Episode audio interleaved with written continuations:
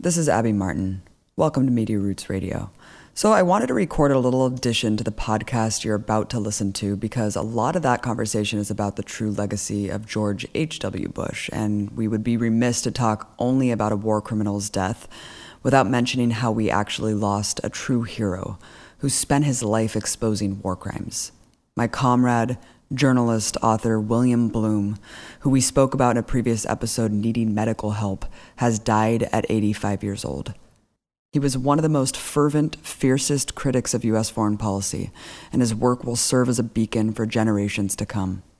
I interviewed him on Breaking the Set a couple years ago, and we had kept in touch ever since. And we got into some heated arguments, one of which he criticized my report on the Berlin Wall and said, I thought you were red. Um, the other, I criticized him on his coverage of ISIS.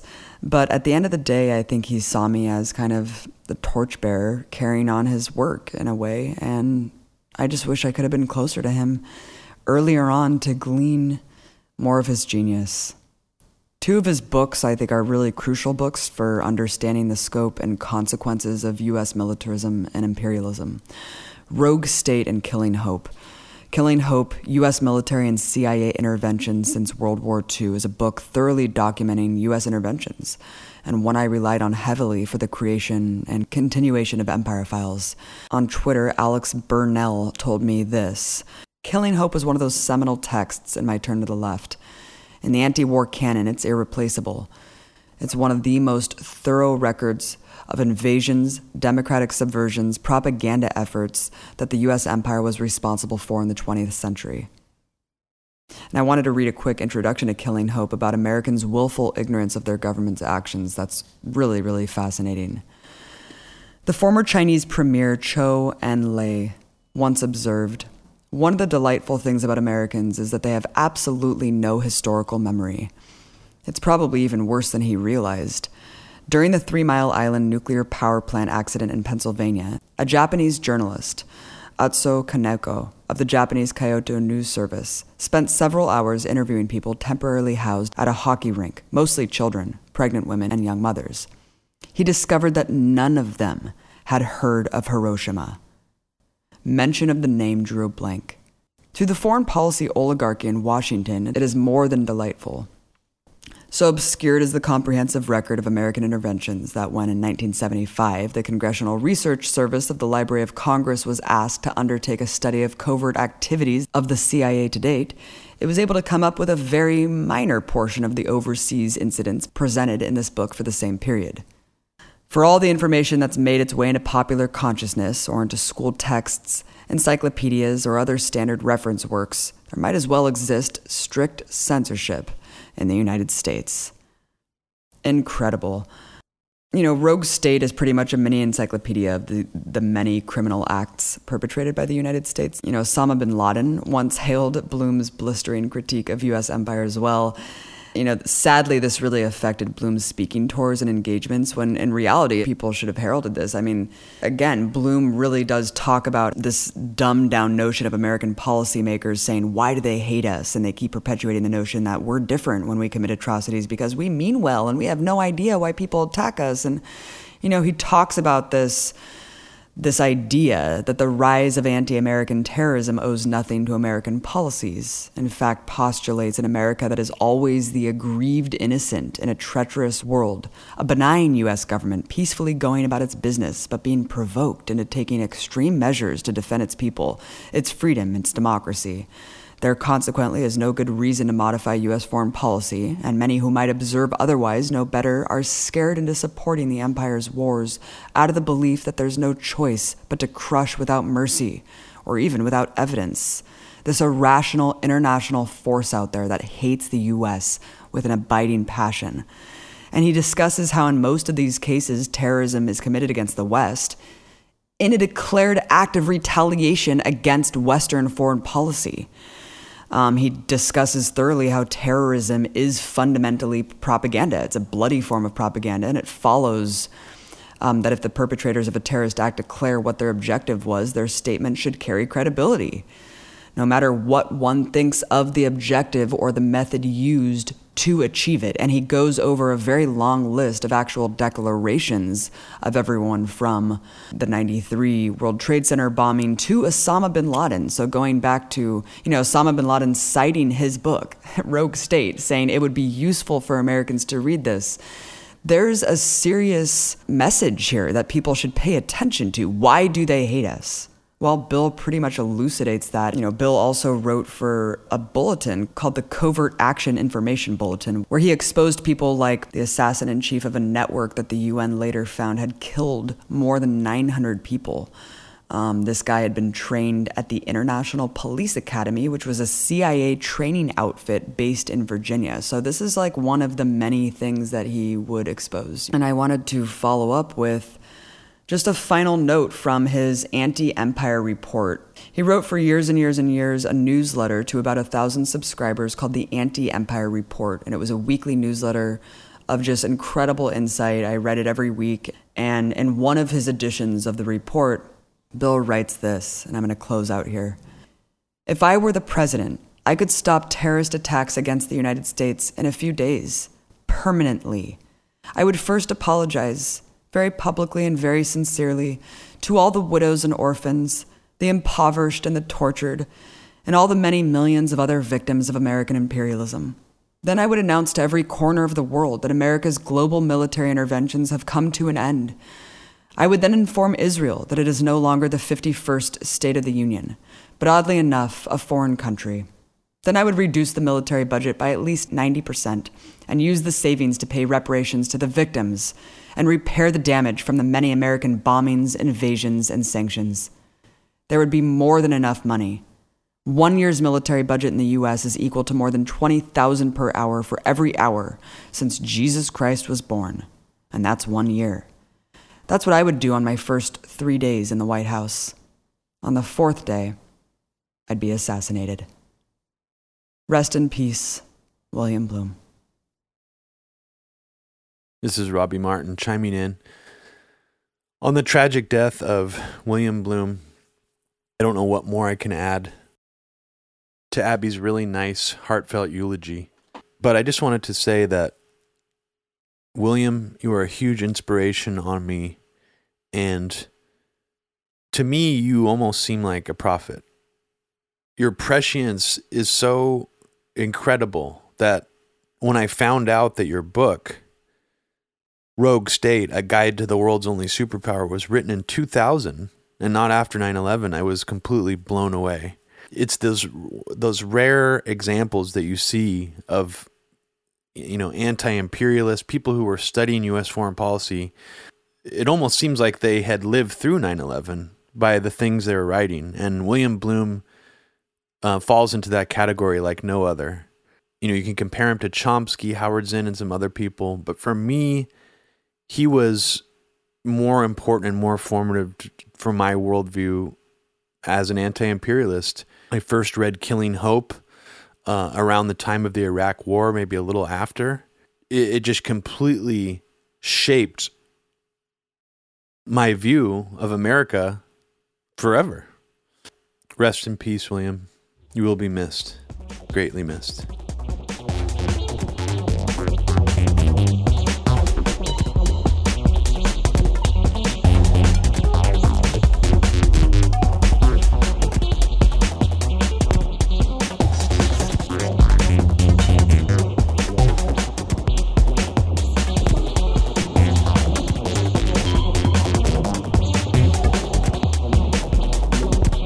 Welcome to Media Roots Radio. This is Abby Martin.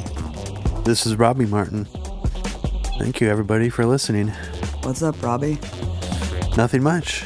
Just trying to not make myself completely nauseous uh, with this bombardment of George H.W. Bush funeral coverage that seems to be endless. Like a whole day of them driving his coffin to like wherever the fuck they were gonna put it. I don't even know. I, I honestly, right. I couldn't even handle it. So I have not turned on the television since getting back from Mexico. Smart idea. Thank God. Yeah. Good idea. I knew. I knew. Yeah. I mean, I heard that he had died there, and we did a cheers to it. But um, yeah, I just can't stomach it, man. I really can't, especially when I found out the post office was closed. I don't even remember Oh that happening God, yeah. for other people. No, I have never heard of that before. Um, but yeah, we have so much shit to talk about Right. with him, and and uh, I guess let's just say before we move on, is that like I would say he's easily one of the most dangerous, disgusting figures to ever walk the face of the earth, and I'm really glad that he's dead. And humanity was kind of given a little bit of breathing room now that he's gone.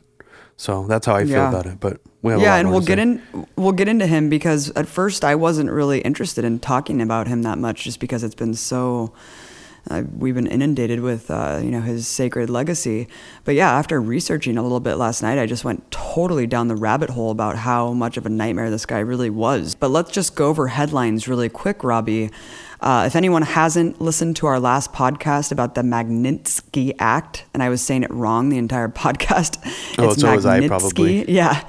Um, it is available on the website to rent for $5. So you can check that out. It is not on Vimeo, but it is available to watch. Please check that out. You absolutely have to watch it on MagnitskyAct, I guess, dot com. Yeah, I th- I think so. Yeah, and it's and just for you know clarity's sake, it's the whole title of the movie is actually the Magnitsky Act behind the scenes. Apparently, there's some still some region restriction viewing where people in Germany can't watch it off the website, so it's still being restricted on certain levels. But it's like one of the most censored movies ever, which is just interesting in and of itself. So just for that reason, if you're interested in things that are like people are trying to ban constantly with powerful lawyers, then check this out. I mean that Yeah. you know, but there's it's a fascinating story. You can hear all about it. I would advise not listening to our entire last podcast if you don't want the movie kind of spoiled for you. I sort of realized after the fact that we didn't sort of delineate when we were going covering too many spoilers and when we weren't. So if you listen like the first 20 or 30 minutes, there's really no spoilers in it. So yeah, definitely check that out.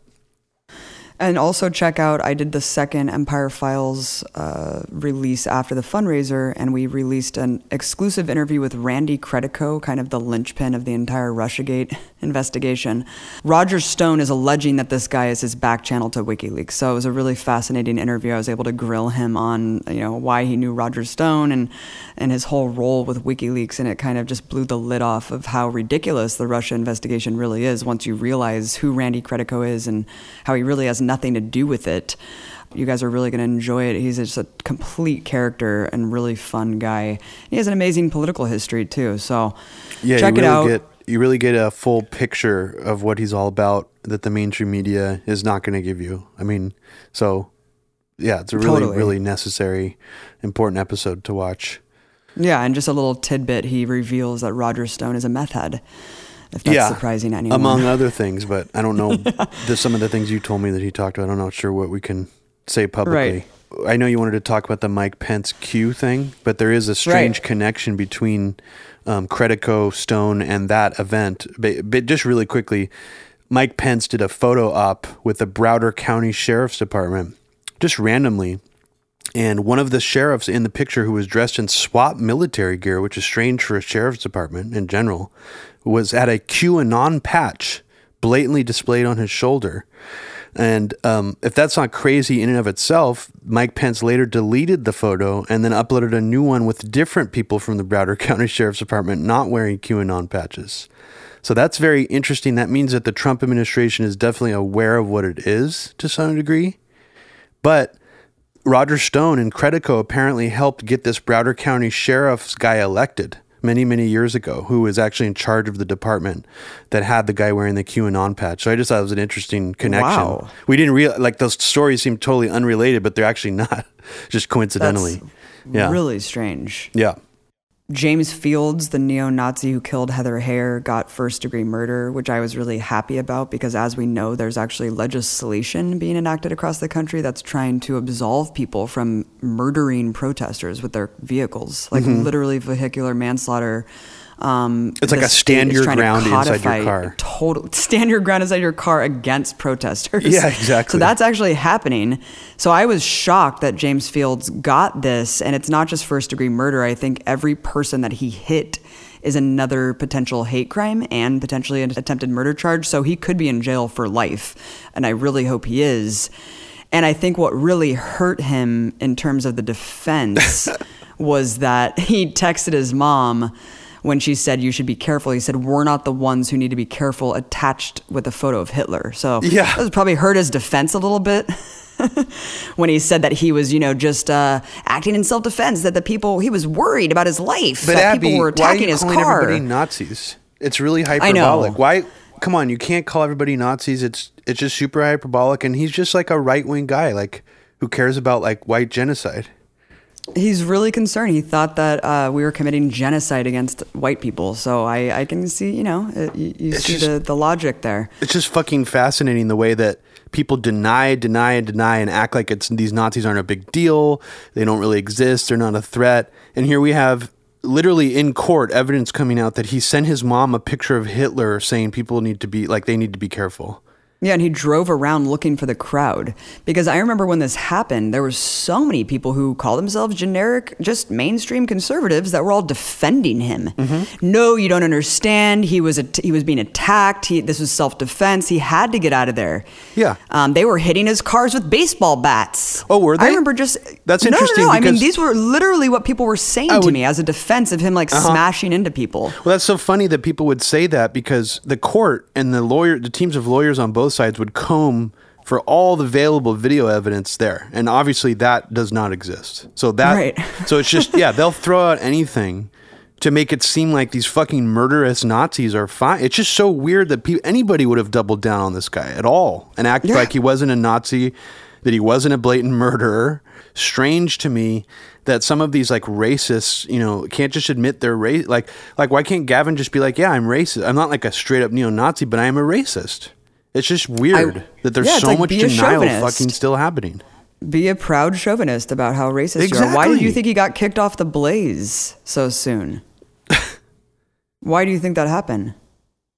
Uh, was it, I don't even know. I mean, I didn't even know he was part of the Blaze. Yeah, so well, CRTV, all that shit popped off where the Proud Boys he like stepped down. Um, you know, theoretically, even though we know that that's bullshit.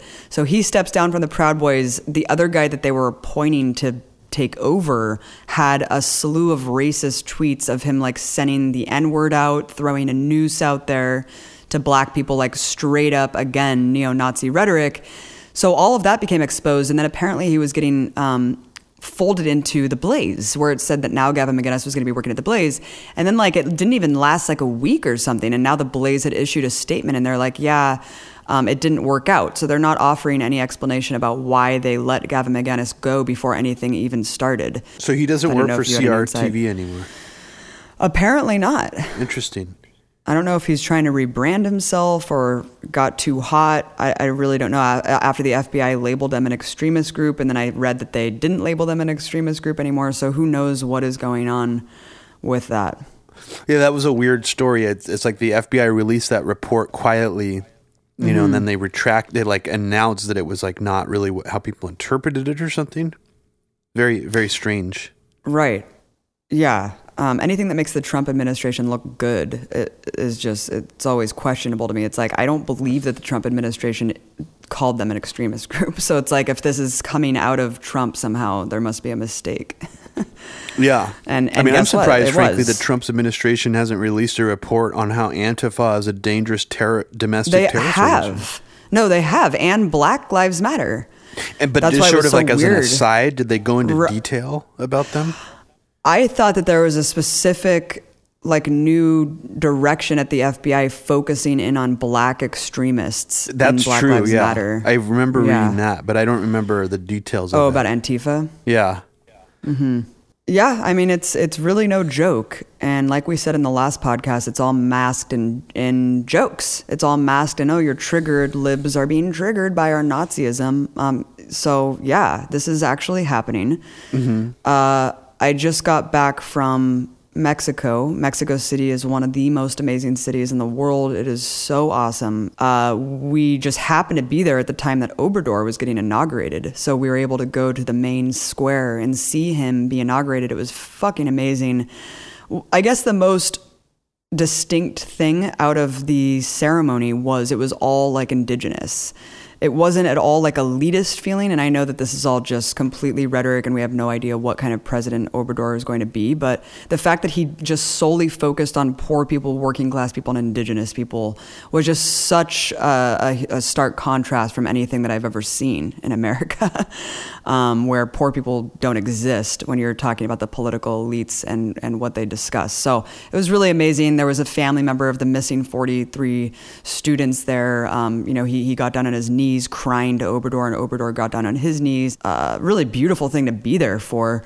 And at the same time, we also got the chance to see Roger Waters, of course, huge Palestinian activist. The entire show was just all about Trump. You have to give him credit for going out there every show and making such a strong statement. And we got the chance to meet him afterward, and it was really uh, amazing that he had even seen Empire Files and so that was really cool. So it was a, it was a cool trip, inspiring um, to see Roger Waters, but it reminded me of what the fuck happened to the migrant caravan. You know, being in Mexico, and this was this huge talking point where everyone was whipped up into a frenzy about what are they going to do when the migrants invade in the caravan and it just seemed like nothing happened i mean i know that there were a huge amount of migrants that came to the border and I know that, um, you know, they got tear gassed, obviously, from like militarized police. And then Trump blocked them all from seeking asylum. So, like, what what exactly happened there? And why did everyone just stop talking about it? Just dropped it like a hot potato? Yeah, everyone weird. stopped talking about it. I mean, yeah. It's, uh, yeah, I mean, uh, it's obvious why. I mean, it was all, yeah. mostly all politicking from both sides. Um, and and you know there was there was definitely people from the left being like you know Obama tear gassed people at the border, you know, etc. And yeah, that's that's true. Um, but you know, Trump is doing it now also, and it's really bad. Um, so you know, I just again, it's just hard to find the type of like media critique that I that really resonates with me because even the people pointing out that Obama also did it, they didn't seem like upset that Trump was doing it now which I right. just find odd. It's that more that weird mindset. It's like only talking about you know, and yeah, it was fucking terrible when Obama was doing it. But I think what's more a more appropriate media critique would be like the mainstream media didn't talk about it when Obama was doing it, but only talks about it now. You know, because they're so against Trump, that's really hypocritical of them. Like that critique in of itself, I could totally understand that because that's true.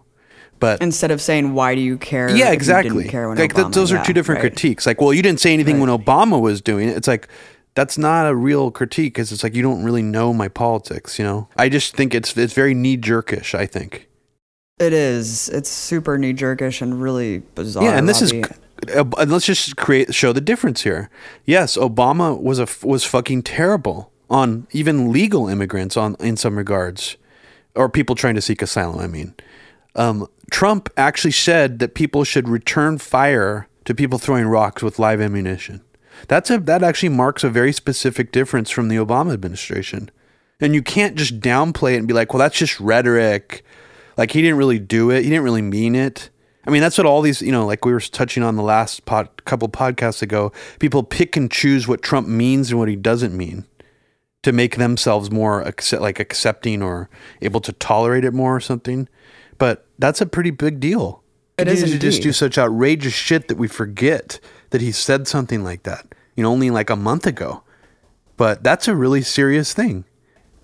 You know? Yeah, and and especially when you're talking about uh, this ongoing massacre, which we're going to discuss later on with the Great March of Return, this is a green light to fascistic behavior, to extrajudicially execute people that are literally doing nothing. Yeah. Um, that are protesting, that are just standing there. I mean, what what is this rhetoric doing to embolden these already kind of Nazi esque elements that are embedded in our border patrol and military? You're a complete fucking fool if you think that this doesn't have any effect. And you're also a fool if all you do is look at the way CNN is covering it and picking apart their narratives about it as like you won like, oh my God, this picture of this woman running away with these two children. Most of the people there are actually like young men. Like, this is like so, that's such a nonsense, pl- like, place for you to be politically. It just so, I feel so like out of, out of step well, that, with most people politically right now. that's why people keep falling prey to the worst aspects of our political sphere because there's so many different avenues and you know you you just knee jerkily reject whatever CNN says and then you just kind of fall into Trump kind of talking points and that's a really dangerous thing because you have to have a proper analysis about how we got here and also where we are and why both are, are pretty bad. Which brings me to Hillary Clinton because as much as we're discussing how shocking what you know what Trump is doing mm-hmm. is completely horrifying and stunning. And what are the Democrats doing as a response? You would think that Obama and Hillary would come out there and have a mea culpa about like Obama might have some grievances about the fact that he was the deporter in chief. You know, you think that he would have some reflection like, hey, maybe this was wrong, um, that I also did put kids in cages, that I also deported millions of people more than any other president at that point in my administration. But no. Instead, you have Obama making these speeches to Wall Street, just nonchalantly, like he's sitting in like this giant wooden throne talking about how much money he made for them. Did you see this? Uh-huh. He's just like, when he talks to Wall Street executives, he says, Have you checked your stock portfolio when I got into office and where it is now? And he's like, You should be thanking me because you see how much it's gone up. That was me. You should thank me. So that, that's where he's at. And then where's Hillary Clinton? She's literally talking about how Europe must focus on immigration if they want to stop right-wing populism. That if that's what you actually think right-wing populism is arising out of, you have no fucking idea what is going on. Can you imagine like looking at Europe and looking at the US and saying, you know what? Um, close the borders. That's going to fucking stop authoritarianism. Are you kidding me? What about the destruction of the economy? What about the privatization, the neoliberal doctrine? the austerity. What like what the fuck do you think is causing this? It's just so like of course right wing populism is going to be more attractive to people because they're speaking to people who are economically down and out. I mean, that's like how populism works, and that's how authoritarianism takes over. You punch down, you blame your economic grievances on like migrants mm-hmm. and refugees, and the fact that she's feeding crime. into that. Yeah, it's really it's really disgusting. Um, I mean, even uh, what's interesting is like you know Jamie Kirchick is now sort of like a resistance guy, you know, pro Hillary, anti Trump, and one of the last major things he did was he wrote a book called The End of Europe publicized all over the place. It's all about how the migrant crisis in Europe is like really bad for society and it's really harmful and how we should curb it. So he wrote that like two years ago. So I mean that was like you only go back two years right before Trump, and a lot of like even these like l- classical liberal people on the right were saying all this shit too. So it's hilarious to me the way that Max Boot and all these neocons now are like rebranding and acting like they're so compassionate against immigrants. Max Boot like writes an editorial every month saying like, "Okay, conservatives, now time to admit we were all wrong on immigration or all wrong on." The newest one he did was "We're all wrong on climate change," and now I've come around. It's like, what the fuck? Fuck all these people. I know it's so funny. Uh, I wanted to just before we get into George H.W. Bush uh, read my lips, I wanted to just give a quick shout out to anyone who has either lost their home in the fire or knows anyone who has. Because Mike Papantonio, America's lawyer on RT, uh, the guy who's you know famously done class actions against everyone from Dow Chemical to the opioid manufacturers Purdue Pharma, he is now doing a class action against PG&E. Um, and he is helping anyone who's a victim of the LA LA fires or the Bay Area fires. So Campfire Paradise or anything in Malibu. So reach out to me. I'm going to leave a link um, on the timeline right now of how to get in touch with him because he, he definitely will help you. We heard statistics about how many people died. It was absolutely a nightmare. You know, 80 plus people. It's just the most tragic thing in the world, but it really doesn't hit home until you read what actually these people went through and what happened. Um, because a lot of times you're like, well, why didn't they evacuate? Oh, you just kind of speculate how these people died without actually knowing how they died. And just really quickly, I mean, it's just fucking nuts. What happened in Paradise? There was almost a fire that did the same amount of damage 10 years ago. And then aside from that, there was no mandatory evacuation that was all at once. It was like done in a different quadrants of the city. Like one couple woke up at 7:30, they're having their morning coffee and they look outside and their yard is already completely on fire.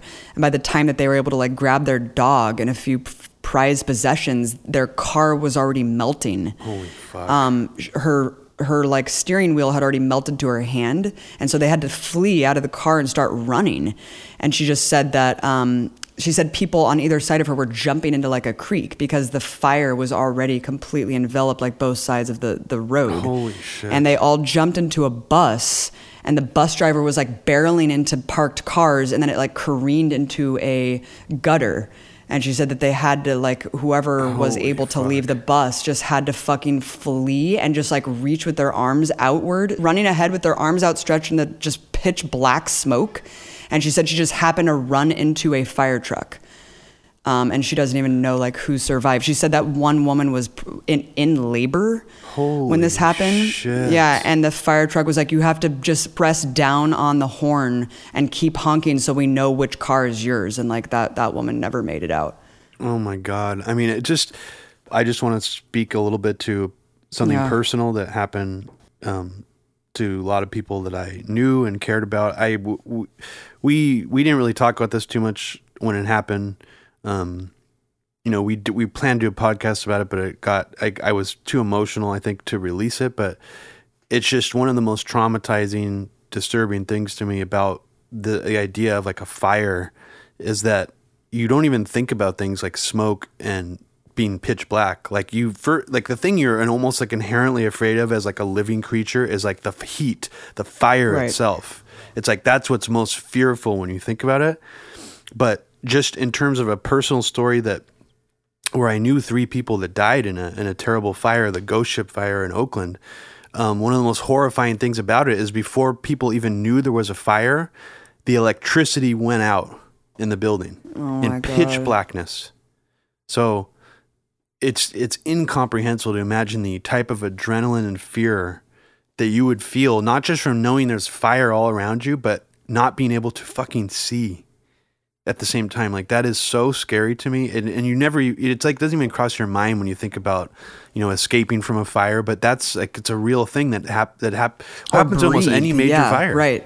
The smoke inhalation and the inability to see, like both of those taking away faculties that are like you have to have them to get out of that situation and they're both gone. Yeah, and most people, this is what you know, coroners and fire investigators will always say. Most people in fires die from smoke inhalation. They don't die from being burned alive.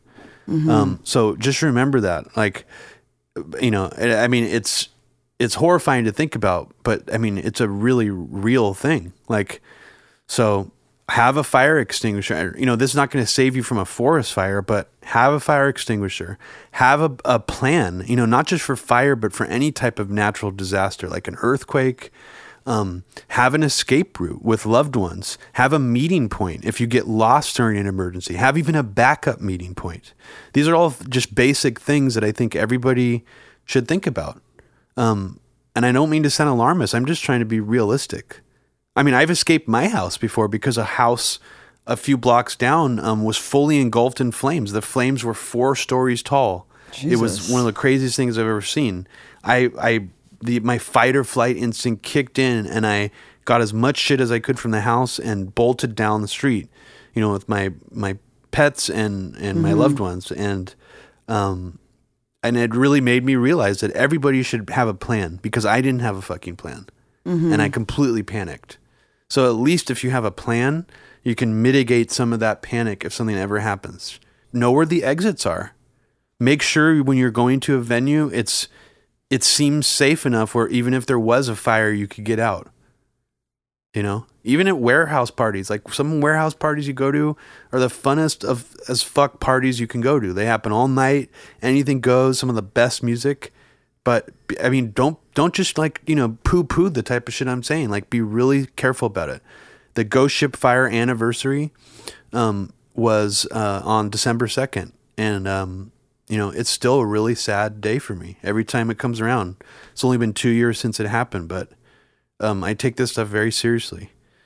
I remember just a couple months ago, I read just a really disturbing article about the ghost ship from the one of the survivors who jumped out that second story window. The only person. said that, yeah, and he said that they didn't know that there was a fire until the turntables burst into flames. You're just like sitting there watching someone play music, and all of a sudden, like the DJ booth just bursts into flames, and you have maybe like a minute and a half, maybe a minute Yeah. Maybe. I can't. I just had to stop reading articles that were. Right. I mean, it's just such an enraging situation. The guy who know, ran the ghost ship, um, Derek Ion, is in. He's he's wait, awaiting trial right now. I hope he goes to jail for a very fucking long time. Um, the landlord, however, um, who owns several buildings in Oakland, uh, is got a giant insurance payout and is not held liable at all. So hopefully, the civil lawsuit by some of the families um, who lost loved ones in the fire, they'll get something from the actual building owners. But the person who was in charge of renting that space out to performers and, and tenants is also hugely responsible. And not just that, he has a record of being an abusive, violent, psychopathic piece of shit. And people should look into him. He even had a blog about swastikas and how they're good. Oh, so this motherfucker needs to go away for a long time. I Um, mean, it just it just really the the fires. I mean, it, I guess it was so infuriating to me because I was like, how did the city not take this seriously the first time it happened ten years ago? What are you supposed to do? What are you supposed to do when no one takes the initiative? It's like this is this is what kills me about the system. It's like there's absolutely no initiative. Why? Because it just it costs money. Like people don't care enough to prioritize safety and planning and knowing, literally knowing that it's an inevitability for a fire to happen uh-huh. like this. Well, it's just so disturbing, Abby, because even even let's just talk. You know, it, obviously the people directly affected by the fire were you know experienced the worst. The people who lived there, Yeah. the people who didn't get out, even the people who survived, but their houses were burned down and their possessions were burned or their pets were burned. Whatever, those people suffered by far the most. Cannot compare to that level of suffering. But what really brought it all home to me personally was not only just knowing someone who lost their home in the fire, but experiencing the level of air quality here and the smoke in Oakland and San Francisco that actually rated it the second and sometimes the first highest in terms of ranking the worst air quality in the world. And I didn't hear a single public announcement. I didn't get a text message. I didn't see anything on TV. I didn't, you know, I, I talked to people and I was like, where are the places where you can go to get breathing masks right now? Like, is the government is, are the cities giving out breathing masks? Do they have an announcement? Like, it was just no no information was available. You would go to stores and all the masks were sold out. The air quality was so bad, my eyes were burning indoors. Right. I mean, and that's just an example of how fucking incompetent the government is to actually protect people. I mean, just on a basic level, you would think that there would be outreach programs to give out air masks. Nothing. Nothing that I saw. Yeah, you just have to see autonomous like networks of like Yeah. Occupy style branches trying to organize themselves. And that's like exactly what the only thing I could find, like a senior center giving out air masks to children and seniors because they needed it the most. You know, like stuff like that. It's just like What a what the fuck? disgusting country we live in. And and imagine what's in that smoke. I mean, it's not just No. wood smoke from trees. It's like toxic smoke. Right. Most of the shit that burned was structures, plastic, Right. metal, um, rubber, uh, paint. I mean, that's like, and a lot of those houses are really old. I mean, there's lead in the in the smoke. Yeah, I mean, it's like just the World Trade Center. It's like pulverized, like melted poison. Yeah. And they actually did a study in UC Davis. There's like a chimp preserve for chimpanzees that there was new chimps Oh, no, born sad. after one of the fires and before. And they measured like their lung capacity or their their like ability to breathe near a, a big wildfire that took place near Davis. And they were actually able to show, prove that the monkeys were born before the fire and breathed in that smoke had much worse lung capacity Oh no. and like damaged lungs just from breathing in the smoke from a nearby wildfire. Yeah. So that's a really serious thing. You can imagine that a lot of children who live near those areas are going to grow up with breathing and lung problems. It's just unimaginable. And I can't even, the government's not going to save you, is basically the point of this rant I'm going Right, on. right, so save right. yourself and be prepared. You cannot count on anything, and especially even if something happens, um, there's no incentive to you know prevent it from happening again. So yeah. No. Yeah, it's really sad. I mean, even after this new Bay Bridge got built with broken bolts, with all this controversy coming out about how it was built fucked up, they had to winch the tower to make it look straight, all this crazy shit. we went through a major earthquake in 1989 that broke part of the Bay Bridge. Like it was like a fucking like a action movie type of disaster. So it's just bizarre that these issues just go away. Like, oh yeah, they probably did some earthquake safe stuff on it, but like the bolts are broken, but that's not a big deal. when you look at our infrastructure in the US, it's literally an F. Um, when it's analyzed by like architects and the engineers, you know? Yeah. And uh, the fact that, I mean, can you imagine? We're the richest country that's ever existed in the history of the world, and we're spending God knows how many fucking trillions of dollars to just murder and obliterate little kids every day. And our bridges are like falling apart, like everything's teetering on the edge of collapse. It's like we're one wildfire away from fucking burning down like all of California.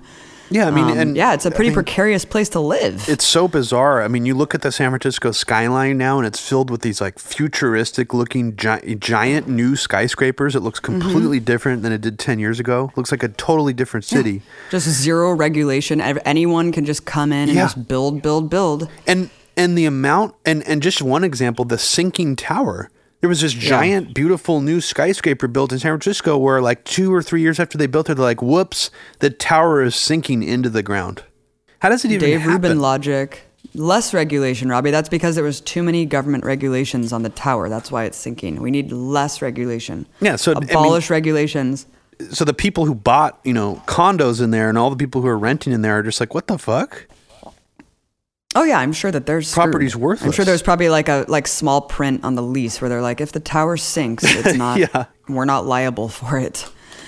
Um, so let's move on to George H. W. Bush. So of course, hagiography just to the maximilian. I mean, everywhere you look, you know, of course, the federal agencies were all closed to honor this asshole.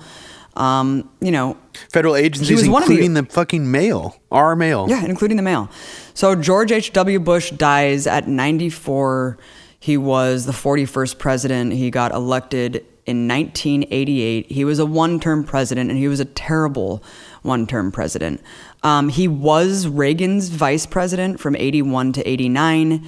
He was also the first and only CIA director to lead the country. So when you're looking at George H.W. Bush's legacy and you think, oh, whatever, how much damage could he have really done? He was just a one term president. And he was kind of like a joke, you know? And he was looked at as like this lovable grandpappy um, who copped a feel to cheerleaders in his 90s. And everyone laughed about it and wore like silly socks posing in photos. Well, the problem is, the more that I looked into his legacy and just, you know, it wasn't just about his term, obviously. Again, he was leading the CIA during some of the most egregious scandals. Think about the era that he was the CIA director in. It was coming off the wave of Vietnam, coming off the wave of all of these political assassinations, um, all of the Kennedys, MLK, Malcolm X. Um, you know, they learned from Vietnam. They learned from the gruesome imagery that Americans saw, the draft. So all of this was being reshaped. And the CIA, of course, was intimately involved in all of these things and the reshaping and rebranding of the country and uh, and the wars, pretty much moving forward. So people like to say, well, he only served for a year. So, you know, how, how powerful could he have been? But he was a really well regarded CIA man. Yeah, of course, you don't just become director without paying your dues. Yeah. And so it's fascinating to see a CIA man through and through come to be the CEO of the empire. We always hear about Putin as this crazed KGB agent. I mean, again, he was never director of the KGB. And even if he were, I mean, still, Bush was the head of the CIA. Yeah. So it's just stunning that we don't really talk about that. Well, it's just so funny because it's just such an inherently nationalistic talking point. Yeah. Brainwashed U.S. nationalism, patriotism talking point that somehow the KGB, because it's like a classic spy movie, Cold War era, like evil entity, is seen as just incomprehensibly evil. But the CIA, oh no, it's fine. He was a CIA director. Like he's a great, he's a great friendly president. Yeah, and remember, Dick Cheney was his defense secretary. These are people who Mm-hmm. have been in, you know, talk about like deep state actors. These are people who have been involved uh, for a long, long time. Yeah. Working behind the scenes and just directly, blatantly in the administration. Yep. I mean, there's there are a lot of you can trace a lot of the PNAC neocon lineage back to George H. W. Bush. I don't think a lot of people realize that either. I mean, he brought all these people together.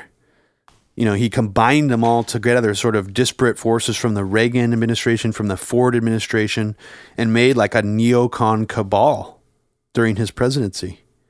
Yeah, and let's not forget how Bush's, I mean, Bush's dad helped Hitler's rise to power. Yeah. Um, Prescott Bush was uh, very involved in companies that profited from the financial backers of Nazi Germany. Absolutely. So that that's a really really important thing. And- just like Trump's dad was a Nazi. Well, it's interesting because a lot of that stuff I first heard about like from conspiracy movies, you know, mm-hmm. years and mm-hmm. years ago, like in the early 2000s. And I feel like there's it's actually harder to find like mainstream media stories or like investigative reporting that actually backs up that factually, but it's out there. Um, you just need to search a little bit for it. There's stuff written in the Guardian in the 90s. Look around on the internet, you will find plenty of sources to actually back that up. It's not just a conspiracy narrative. Um, he Prescott Bush was actually profiting off of Nazi Germany. Yeah, years after the horrors and atrocities were very apparent and very well scrutinized. Yeah. And this actually came out of, yeah, you're right, it did start in conspiracy lore, but a multi billion dollar like legal action from Holocaust survivors against the Bush family kind of brought this to light. Oh wow! And I a lot of things of were that. declassified. Yeah. A lot of things were declassified and showed just the extent of involvement in business dealings with these companies. Well, I wanted to just throw this in really quick because I we didn't we didn't really talk about this, but um, just as an interesting aside, uh, one of the most elite fraternities in the world, uh, the Skull and Bones at Yale, the only family to have three generations of their own family in the fraternity is the Bush family. Um, many of the people who were in this fraternity went on later to become CEOs, intelligence people, State Department people, um, even presidents and presidential candidates. John Kerry was also a member. Um, Robert Kagan was a member. Uh, but interestingly, Prescott Bush was also named in a totally different lawsuit than the one you described by the living family of Native American Geronimo because he was actually one of the skull and bones tales they would tell is how one of their totems in their in their fraternity is a skull and bones a literal human skull with two bones. They would tell their members that it was actually Geronimo's skull that they grave robbed.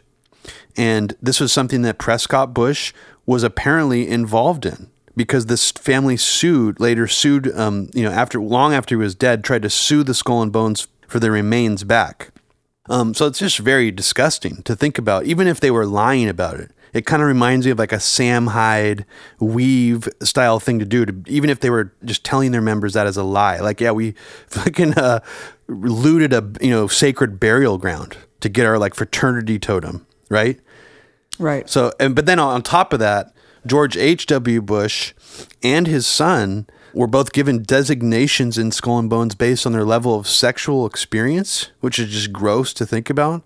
And George H.W. Bush was given the designation of Magog, which means sexually extremely experienced.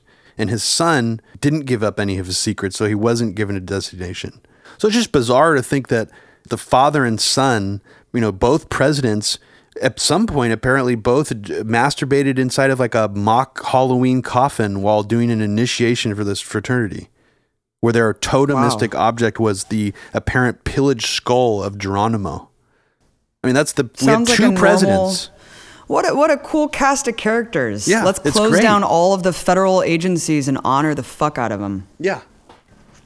Yep. Let's have a parade to honor them. They sound like really good guys, Robbie. Yeah, and just as a as just a historical aside, I just remembered this, and I forgot his name, so forgive me. But the first director of the CIA ever was also in Skull and Bones. I completely forgot his name, um, but Robert De Niro actually made a interesting movie about that guy. And there's a scene in it showing Matt Damon, uh, he plays a CIA director, getting urinated on by other Skull and Bones members for the initiation. Good. I'm glad that they tried to do a really accurate depiction of what Skull and Bones really is. Just a giant circle jerk where they piss on each other and um, try to steal Native American burial grounds. Which is weird because I was just remembering them. Oliver Stone's film W, which shows W doing like fraternity hazing, and there's like nothing in it about Skull and Bones, like a normal fraternity. And I'm way That's maybe, really I wonder why that is. Bush was not in charge of the CIA during the Iran Contra scandal. He was the vice president. Yeah, he was the vice president. He So was only that- CIA he was director C- for one right, year. For one year, Yeah. and then he became VP. So he was the CIA director during Operation Condor, during like the the implementation of all these like crazy right wing dictatorships and anti communism all across Latin America. But you have to assume that coming from the CIA director to the VP, obviously he's going to bring, you know, all of all these clandestine kind of activities with him. So you have to assume that yes, he was intimately involved in Iran Contra and the Iran Iraq War. You know, the whole giving Saddam WMDs that we then use to destroy Iraq uh, as a justification. So, Yeah, and just just for historical accuracy's sake, I mean he so he was CIA director under Ford, and then when Carter came in, he actually resigned like on his inauguration date. And they, I guess the you know the historians say it was because he was too partisan, and Carter didn't want to have like a partisan CIA director. I don't know the real story behind that, but I mean, there is a lot of evidence actually that he was involved in the October surprise conspiracy by Reagan officials. of course, of course. And Robert Parry, and and if you don't know what that is, it's it's a very complicated story. It's very nuanced. You really need to explore it in full to understand it. Um, I had a very like basic understanding of it years ago. But Robert Parry of Consortium News has written like several books that dive into all the connections between the Bushes, the you know what Reagan did, Iran Contra, the October Surprise. I think he's done a whole book on the October Surprise. Um, but everybody should check it out. I mean, that's where the term the October surprise comes from, is what happened there. And, and the end result of it was Reagan somehow negotiating behind the scenes to release the hostages in Iran to make Carter look bad and promise that the hostages would be released if he won. And somehow he negotiated it secretly to make it happen. Let's talk about who this dude is because you know his funeral became another resistance event, just like Barbara. Uh, somehow these high-profile funerals are now like hubs of like talking shit about Trump and somehow making it into this big like media coup um, of oh look at a time of civility and normalcy and decency in the U.S. empire. You had Bill Clinton, you had Obama, Jimmy Carter, George W. Bush. Trump was there as well. And then you had George Bush passing candy again to Michelle. Isn't that so fun? This cute little thing that they do. It's like a bad movie script and like perfectly exemplifies just this gross, gross behavior and insulation of the ruling elite that like they actually think that this is cute and somehow resonates with people. Like people are like, oh my God, like I, I like them now. I mean, it's They're so weird to me because it seems like almost like George W. Bush like wants to fuck Michelle. Even, I mean, even remembering back to the when after those um, police officers were killed in Dallas by that sniper, that Yeah. funeral for them. Do you remember when he was dancing during Right. the Yep. Hallelujah or whatever? Yep. That was really weird. I mean, it's still really crazy to watch that video.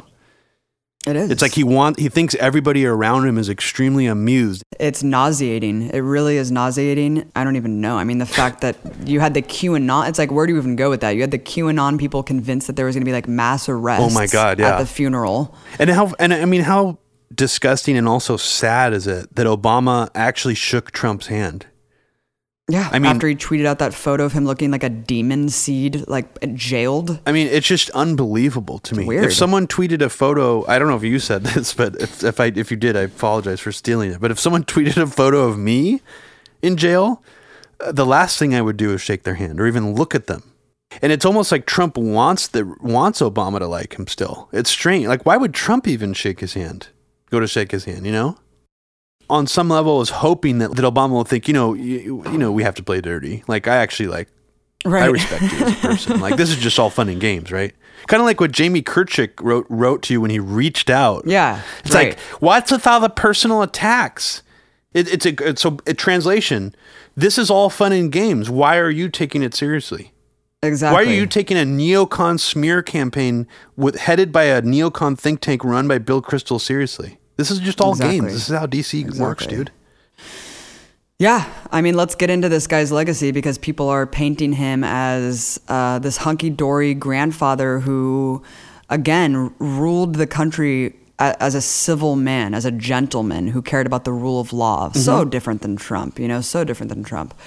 So a couple things that were fun to kind of go through and revisit history and, and realize how disgusting of a person um, George H.W. Bush was, and how disgusting is it, this nepotism um, and just the lineage of like the Bush family.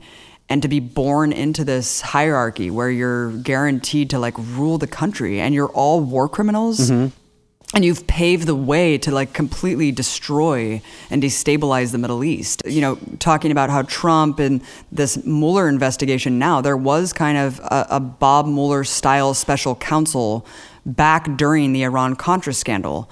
Um, but George H.W. Bush blocked the investigation. And one of the last acts of his tenure was pardoning the six former Reagan officials that were involved in the scandal. Yeah. So, you know, we're talking about when Reagan sold weapons to Iran to raise money for the Contras. And of course, we know how much George H.W. Bush hated communism, again, overseeing Operation Condor. And uh, of course, of course, he's going to protect Reagan. So, just like every other president, right? Look forward, not backward.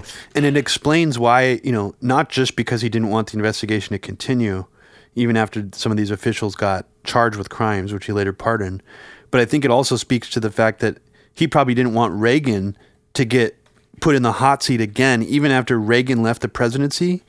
Because if you watch Reagan's actual testimony to the Iran Contra hearings, it is insane. Like he did such a bad job that there's a reason why you never see it on TV ever. Why? What does he do? He just looks so fucking guilty. yeah. And he stumbles, he looks so fucking guilty. I mean, it's it's just one of those clips that's been erased from history. I think for a very good reason. Just like what we'll talk about later, like the highway of death. That's kind of erased Yeah. from history too. I didn't even hear about that until I was like in high school. right. So Right. Because this is before the internet. So a lot of this stuff is just, you know, they can pick and choose what gets out there. And and people also forget it was very obvious at the time. I was a child, but reading stuff from Robert Parry and other people, it's very obvious that Oliver North was put out there as the fall guy.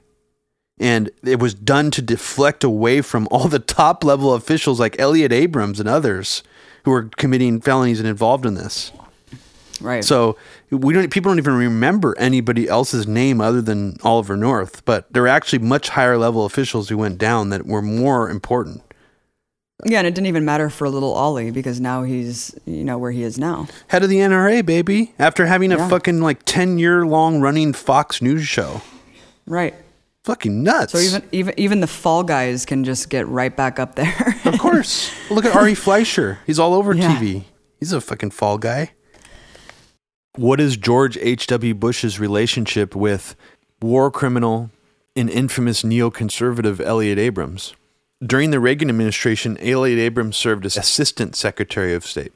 During his tenure as Assistant Secretary of State, uh, he was involved in almost every horrific, dirty war you can imagine during the Reagan administration. El Salvador, uh, Nicaragua, helping prop up the Sandinistas. He was also deeply involved in the Iran Contra affair, which actually got him. This this is the strange part, actually. So I didn't realize that he wasn't indicted, um, but he was facing indictment.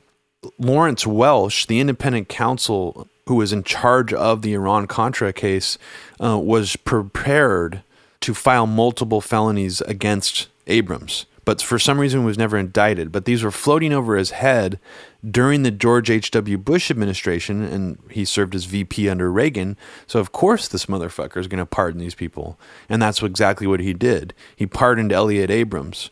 And Elliott Abrams was easily the most high level official who got implicated in the Iran Contra scandal. Um, that would almost be like Paul Wolfowitz, you know, going to jail or being indicted or facing felonies under the W administration. Eventually, um, of course, Elliott Abrams was pardoned and he came into the George W. Bush administration. Um, he served as special assistant to President George W. Bush. This is hilarious. This is the actual official position he had. He was assigned to the special assistant to the president and senior director for democracy, human rights, and international operations at the National Security Council. So I'm going into Elliott Abrams a little bit here first, um, just to pave the way a larger discussion about how integral George H.W. Bush was to forming the original Project for the New American Century cabal. one of those big initial acts in doing so was protecting from a felony prosecution, felony indictment, one of PNAC's um, core members, who was actually an experienced government official who was part of PNAC uh, when Bill Kristol originally formed it. But let's get back to George H.W. Bush.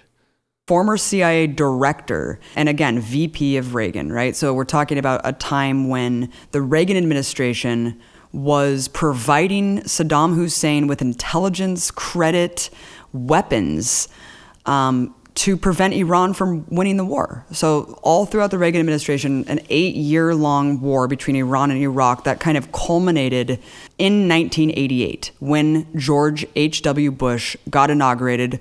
Um, about six months later, mm-hmm. the culmination of this war was marked with the U.S.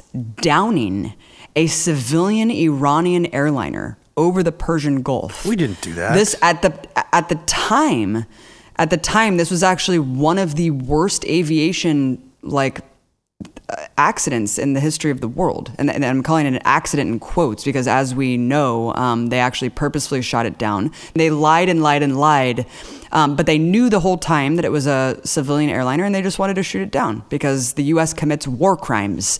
So they shot down a, a, a civilian airliner with 290 people on board, including 66 children. So 66 children. So within, the, just let me just get this straight. So within the first six months of George H.W. Bush becoming president, we fucking shot down an Iranian airliner. Yes. Yes, and it was the final nail in the coffin for this eight year long war. And the Reagan administration mm-hmm. was trying to do everything that they could to prevent Iran from winning the war. So we're talking about sanctions imposed on mm-hmm. Iran and not only selling them um, the ability to make chemical weapons, so the compounds to make chemicals, but also turning a blind eye to the fact that they were using chemical weapons against quote unquote their own people, well, just, which we use later, decades later, as a reason to invade Iraq again. Well, I was just going to say that it's one of the most bullshit talking points ever. So that's why when you hear people saying Assad does that, you really right. have to take a step back and analyze things because right. Saddam Hussein was using our money to make chemical weapons that we completely allowed him to make to be used against the Iranians during the Iran Iraq War, killing God knows how many people with chemical weapons. It was just hilarious that, that, that we just turn around and use these talking points you know later oh, yeah. on it's almost oh, like it was you... designed not oh, just yeah. to make us want to go to war with saddam later it's also designed to make us forget that reality that you, you just described yeah, or or what about the reality of Saddam kills kids? Saddam's the next Hitler. We're going to get into that because that was the whole justification for the first Gulf War. Babes out of incubators, which, baby. What's really amazing about this is think about this. This was like less than 30 years or about 30 years after the implementation of the Shah, the overthrowing of a democratically elected leader in Iran. I mean, this revolution where the US imposed this harsh authoritarian rule on the country. Then we shoot down this airliner on top of that, funding the other side of this devastating war for eight years straight. So then the US downs this airliner. Um, bringing the final capitulation of Iran, humiliatingly so, by the way. Um, the Washington Post reports in 1988 from the Ayatollah Khomeini. He says it was actually worse than swallowing poison, having to accept this defeat. But they were pushed into a corner. It was literally the epitome of this undeclared war against Iran. And so they knew at that point they have to retreat. Can you imagine just being attacked by the U.S. over and over and over again? It's and so they remember brazen. this every year. They remember this. I mean, it's just so brazen. It's the type of stuff we accuse Russia of doing right. now, like shooting down MH17. Yeah. You know, and we still don't even really know what exactly happened there. So we couldn't even ascribe necessarily like a real motive and uh, like it was an accident, you know, that they shot it down. This seems very clear that we did it to send a message.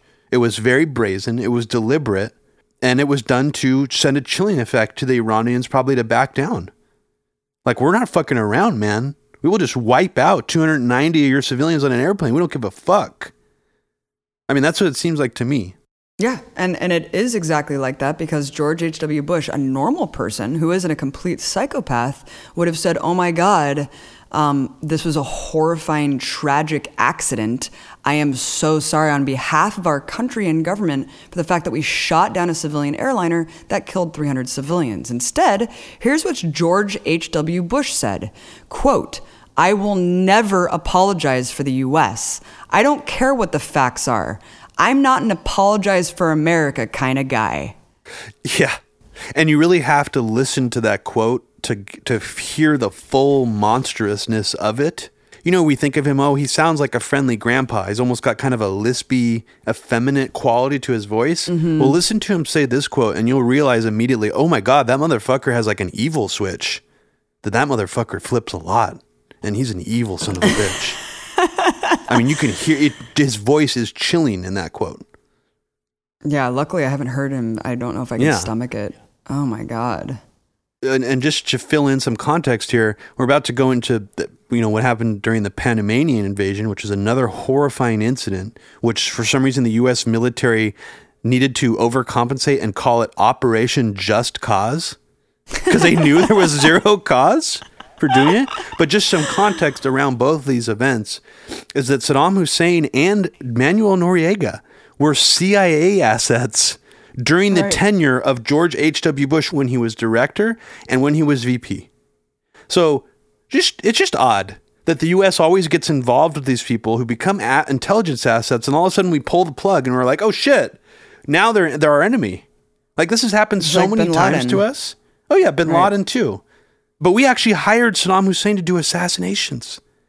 Manuel Right. Noriega was a protected drug trafficker. I mean, th- these are all facts. So, what sparked this? Because in 1990, he invaded Panama. He sent tens of thousands of troops and hundreds of military aircraft to invade Panama and arrest Manuel Noriega for quote unquote drug trafficking. As you mentioned, he was a CIA operative trained at the School of Americas in Fort Benning, Georgia. Oh wow, shocker! Seems like he got a little bit too uh, brazen and emboldened with his own drug trafficking. So he went out of lockstep with the U.S. government. And so, you know, when people do that, the U.S. needs to tighten the noose. Yeah. So what did we do? We sent in th- tens of thousands of troops. How many people were killed? 3,000 Panamanians. 3,000 Panamanians. That's as many people as died in 9/11. Yeah, and here's- um, the U.S. military fought a quote unquote army. You know, smaller than the size of the NYPD. We're talking about like a heavily Yep. fortified military machine going in there. you can almost describe it like it was an experimental exercise by the U.S. Army to see what would happen if they just randomly attacked um, modern city with the U.S. military to see what would happen For no reason. For no reason. for no reason No what, at all from the movie Panama Deception, which I'll talk about briefly, and other things, other video that I pulled up when I was working on American Bisque, is that Panamanian government people and citizens were still finding mass graves, hidden bodies. Oh my God. That were from the war. What I calling a war is a mass murder by the U.S. Right. military. So not only did we kill 3,000 Panamanians on record, there were still mass graves. And and why do you bury people in a mass grave? To hide war crimes. There's the, the only reason to do it. Wow. Um, yeah, there's footage of people bulldozing up uh, bodies from mass graves in Panama. Unbelievable. And the Panama Deception, this is just an interesting difference, contrast to modern day, is the Panama Deception was a documentary film, I believe, that either came out during the Clinton presidency or right at the end of it, where it was a movie destroying the U.S. narrative about why we invaded Panama, showing blatant war crimes that we committed, and it was it's one of the most critical anti you know U.S. military intervention intervention films to this day. It won an Academy Award for best Wow. documentary, which is insane to think that a movie like that would win an Academy Award now. The only movies that win that are even nominated now that are political are like against Russia or Assad. Right. So, and and it's also interesting that they also allege in the documentary, and this is something that's kind of um, not people don't pr- talk about this too much because it's kind of wacky sounding, but apparently they also allege that experimental weaponry was used in the in the war too that we still don't know what it was. Um, that did really crazy things to people's bodies, kind of white phosphorus esque uh, damage to human bodies. Can you imagine what Panamanians thought? They're like, what the hell is happening here? Yeah, Why is the U.S. military invading our country? I mean, the sad thing is, I didn't even know really anything about this. I just thought it was like we, when I was a kid, I remember hearing about it on the news and thought that we just like went in there and took out Noriega or something, Right. came back. But when I was in high school, my Spanish teacher was Panamanian, and she actually told students to watch the Panama Deception. And people were like, "Why? What is this about?" And and she would she was very mum about it. She's like, "I'll get in trouble if I actually told you why I want you to watch this." And she was explaining to us that she just watch the documentary like she doesn't even want to talk about it in too much detail because she's afraid of getting fired. I mean, she hated. She had like very deep hatred for the U.S. government because of what they did in Panama. Ladies and gentlemen, we got him. Yeah, We got him. We took out Noriega. we got him. We got him. I still think of that video clip of Paul Grem- Bremer almost crying, looking like he's choking up when he says, "We got him," talking about Saddam Hussein. Disgusting oh man. God. Do you want me to tell you this weird story about the screenwriter? Yeah. Okay, so this is just a strange. So for for years and years in the conspiracy movement, just like Prescott Bush stuff about working with Nazis, I had heard about these alleged sex tapes that were made by Manuel Noriega um, of coke fueled prostitution orgies that apparently were attended by high level U.S. intelligence officials when Noriega was still our ally. And I would hear, I heard about that for years and years as being the rat, the actual secret rationale for invading Panama to somehow destroy these this blackmail evidence, which seems like a kind of a ridiculous. Like if you really p- pick it apart, it seems kind of unbelievable. I mean, what do you think about that? Have you have we talked about that story before? No, that sounds unbelievable. Yeah, it sounds unbelievable. Like it was more believable to me before. But what's interesting was the Daily Mail um, actually backed up some of that narrative in a you know the Daily Mail is is kind of wacky sometimes too. It's not the most credible news source, let's just say. But in 2015, they did this really long investigative story. Judging by the Daily Mail, it's probably stolen from somebody else's story. So just keep that in mind. But in it, this tell a fascinating story um, about how a Hollywood screenwriter named Gary DeVore, who was behind the movie Raw Deal, which is one of easily Arnold Schwarzenegger's worst film ever, where he plays like a Russian guy, and Time Cop, uh, that Jean Claude Van Damme action movie, sci-fi movie. The screenwriter of both movies announced uh, that his next major script was going to tell the story about how Manuel Noriega was blackmailing high ranking U.S. officials by secretly filming them in coke filled prostitution orgies. This Daily Mail story goes on to describe how he mysteriously vanished after he announced this project that he was working on. A manhunt was put on to find him. You know, he's considered a missing person for several months. And he was actually found dead underwater in his SUV, still still seatbelted into his SUV with both hands severed. Um, and to this day, this sort sort of story mostly falls into the realm of conspiracy. But there there's some very bizarre things about the death of the screenwriter and maybe what eh, how much of this story might have actually been based on something real. I just heard about this over the weekend and it just kind of blew my mind. So definitely check out this thing about Gary DeVore. Yeah, it's very, very surreal. It's just strange how many things that uh, George H.W. Bush was somehow peripheral to um, that involve, you know, everybody talks about all the Clinton body count, Vince Foster. I mean, there's a lot of mysterious deaths surrounding George H.W. Bush's policies um, in general. And this is, we'll talk about one later, but It was absolutely fascinating. yeah.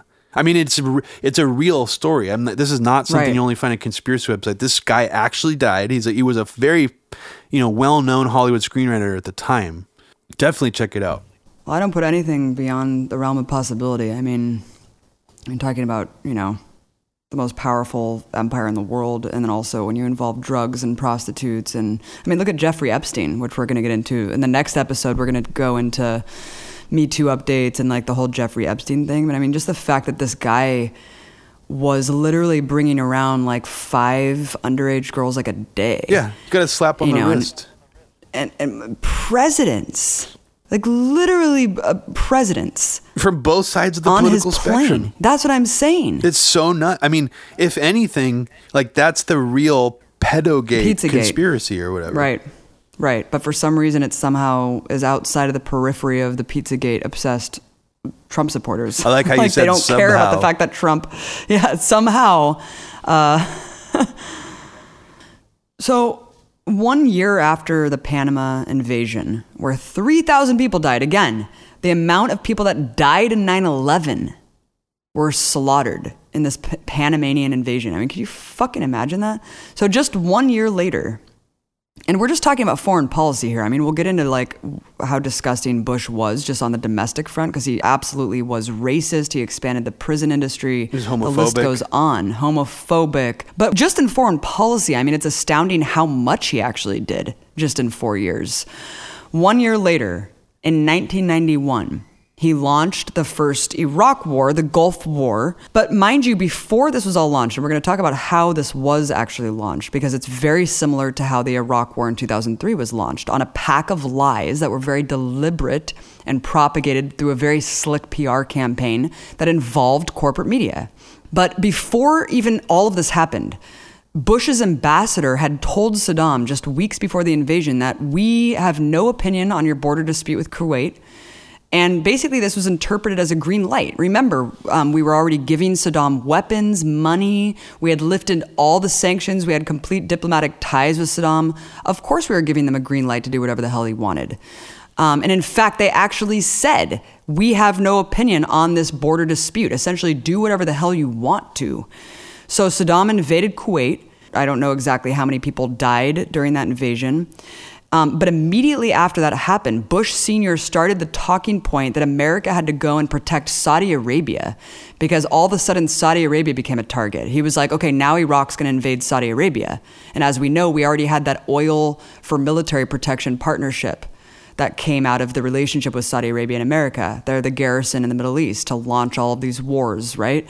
So there was already this fake talking point that Iraqi troops were amassing at the border of Saudi Arabia to invade Saudi Arabia. Wait, you mean that wasn't So- real?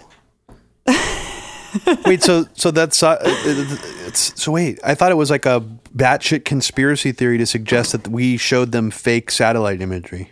Isn't that amazing? And there was even corporate news anchors that went and like I don't know if they were given this or what, but they actually had like fake satellite images of troops amassing at the border. You know what's interesting about that, Abby, is that that whatever that dusted off, like this is you have to remember too, this is like right at the tail end of the Cold War Right. like ending. So Right. So that's kind of like Cold War era, technically. Uh, The only reason I brought that up is because it's fascinating to me that the next time in popular American like propaganda launches that we saw the whole using satellite imagery to prove things were bad by other countries was when the Cold War 2.0 started back up. Right. Straight up, man. The Ukrainian troop buildup, or I'm sorry, the Russian troop buildup on the Mm-hmm. border. Like, yeah, Russia did some fucked up, stupid shit in Ukraine, obviously. But that whole idea that like three, like a hundred thousand Russian troops are amassing on the border, there's never been any evidence shown of that ever. Those satellite photos were fucking not obviously not. I mean, if they were real, it's like you have to ask the question: Why wasn't there any footage of that from the ground? That's a lot of people. That should have been easy to photograph. Yeah, and the reason that I bring up the Gulf of Tonkin is because I feel like Americans were already savvy enough at that point, you know, 15 years after this war, to basically say, oh my God, we obviously can't be duped again. So just imagine like the sophistication Oh my god, yeah. um, behind the scenes of how they need to sell the next war real good. well, yeah. So they that to so what you're saying lie. is they they did it by, you know, they got invited media to a special like kind of almost like screening, secret screening of the evidence, which was like satellite imagery claiming something was happening that really wasn't. And that's not even the ha- in the half of it. Oh. Oh yeah, let's get into the next Yeah. lie. The that the public lie. the public wasn't even really aware of that. So that was almost like one aspect of how they doctored things to get grease the skids for war. But the other Yeah. component is just like so much weirder.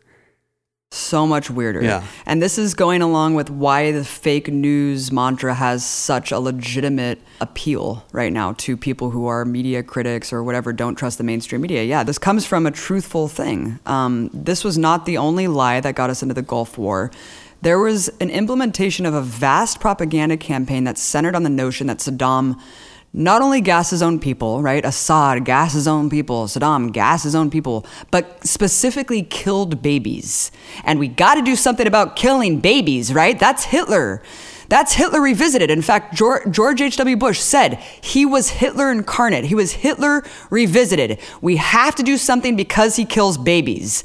So I heard this guy, Rick MacArthur, John Rick MacArthur, who's now the president of Harper's, he was on Democracy Now! He was the one who broke this story and exposed the fact that this woman who was the linchpin of this entire propaganda campaign was a farce. So, mind you also that this did not come out during the Gulf War. So, this entire campaign of lies about Saddam kills babies specifically was entirely based on the testimony from a 15 year old Kuwaiti girl named Nayirah. On October 10th, 1990, Nayirah gave infamous testimony that you can watch before Congress, very riveting, about how the horrors inside of Kuwait after Iraq invaded were absolutely mind-blowing. She says, quote, the second week after invasion, I volunteered at the Al Adan Hospital with 12 other women who wanted to help. I was the youngest volunteer. While I was there, I saw the Iraqi soldiers come into the hospital with guns. They took the babies out of the incubators, took the incubators, and left the children to die on the cold floor. It was horrifying. I could not help but think of my nephew. And I'm just like trying, I'm like, can't help but even impersonate her because it's such like a harrowing clip. And she's like, they took the babies out of the incubators. It's good acting.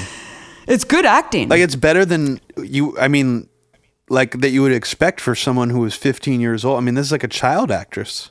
Yeah. Yeah. So again, we did not know who this woman was. No one asked any questions at all, Robbie. We're talking about Human Rights Watch, Amnesty International. Amnesty actually put the number to 300 babies.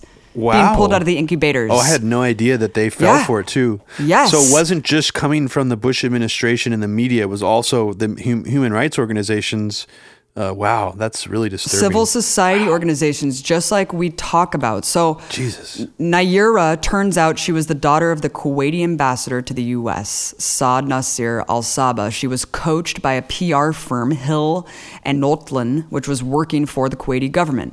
So, not only did these civil society organizations and NGOs run with the story and actually not investigate it at all, again, this wasn't investigated until after the damage was done. The Gulf War was over. So this is why this fake news shit is so legitimate. I mean, to a certain extent, and rings true because people remember stuff like this. They wonder what else is the media capable of doing. It makes you wonder also, what about these human rights reports from more closed off countries like the DPRK, Venezuela, all the countries the U.S. is trying to wage war with? I mean, we already know specifically from Venezuela and Nicaragua that the human rights reports are heavily skewed in favor of the opposition because that's who has access to reporters and U.S. government officials. So they're not going out of their way to investigate and corroborate these claims. And I guess that really surprised me the most looking back at this is how, you know, Human Rights Watch and Amnesty went along with it. Yeah, I mean that is really surprising. Even though I know those organizations don't have like a totally clean record, I, am just that's still really surprising. Um, yeah, apparently George H. W. Bush uh, used it eight separate times in different public appearances and speeches and I don't know if there were recordings of each one of those eight times, but it is on record doing it at least eight times. What's just so interesting to me is it's so fascinating that they would have been so brazen back in 1991 to not even hire just like a random Crisis actress. Actor. To do this performance, that they actually did it so blatantly, it could be immediately traced right back to the Kuwaiti royal family. So it makes you wonder how much more sophisticated these type of like PR war sales pitches are today. I mean, but it's also interesting that whoever was directly ordering this PR operation used a public relations firm, a company to do it. Which, in a way, it actually, and in some ways, makes it more similar to the way things are still done today. So, is it more sophisticated, or have we just have people just at large been more brainwashed into just not paying attention or caring? We know that these like PR agencies do this kind of shit for like other countries, and but we actually really don't know very much information about what kind of PR agencies do things on behalf of the US government now. Right. To get us into war. So it just raises so many questions. Because this is another right. example of we're seeing how the sausage got made a little bit. Kind of like the Magnitsky Act behind the scenes documentary showed us about Bill Browder, but we don't get glimpses directly into how it's made this like this clearly very often. So it's a very teachable moment. How much more often does this happen and we just don't know about it? We don't have the well, it was one of the most It was one of the most carefully curated public images of war. Exactly. And again, they learned from Vietnam, and this was the first live televised war.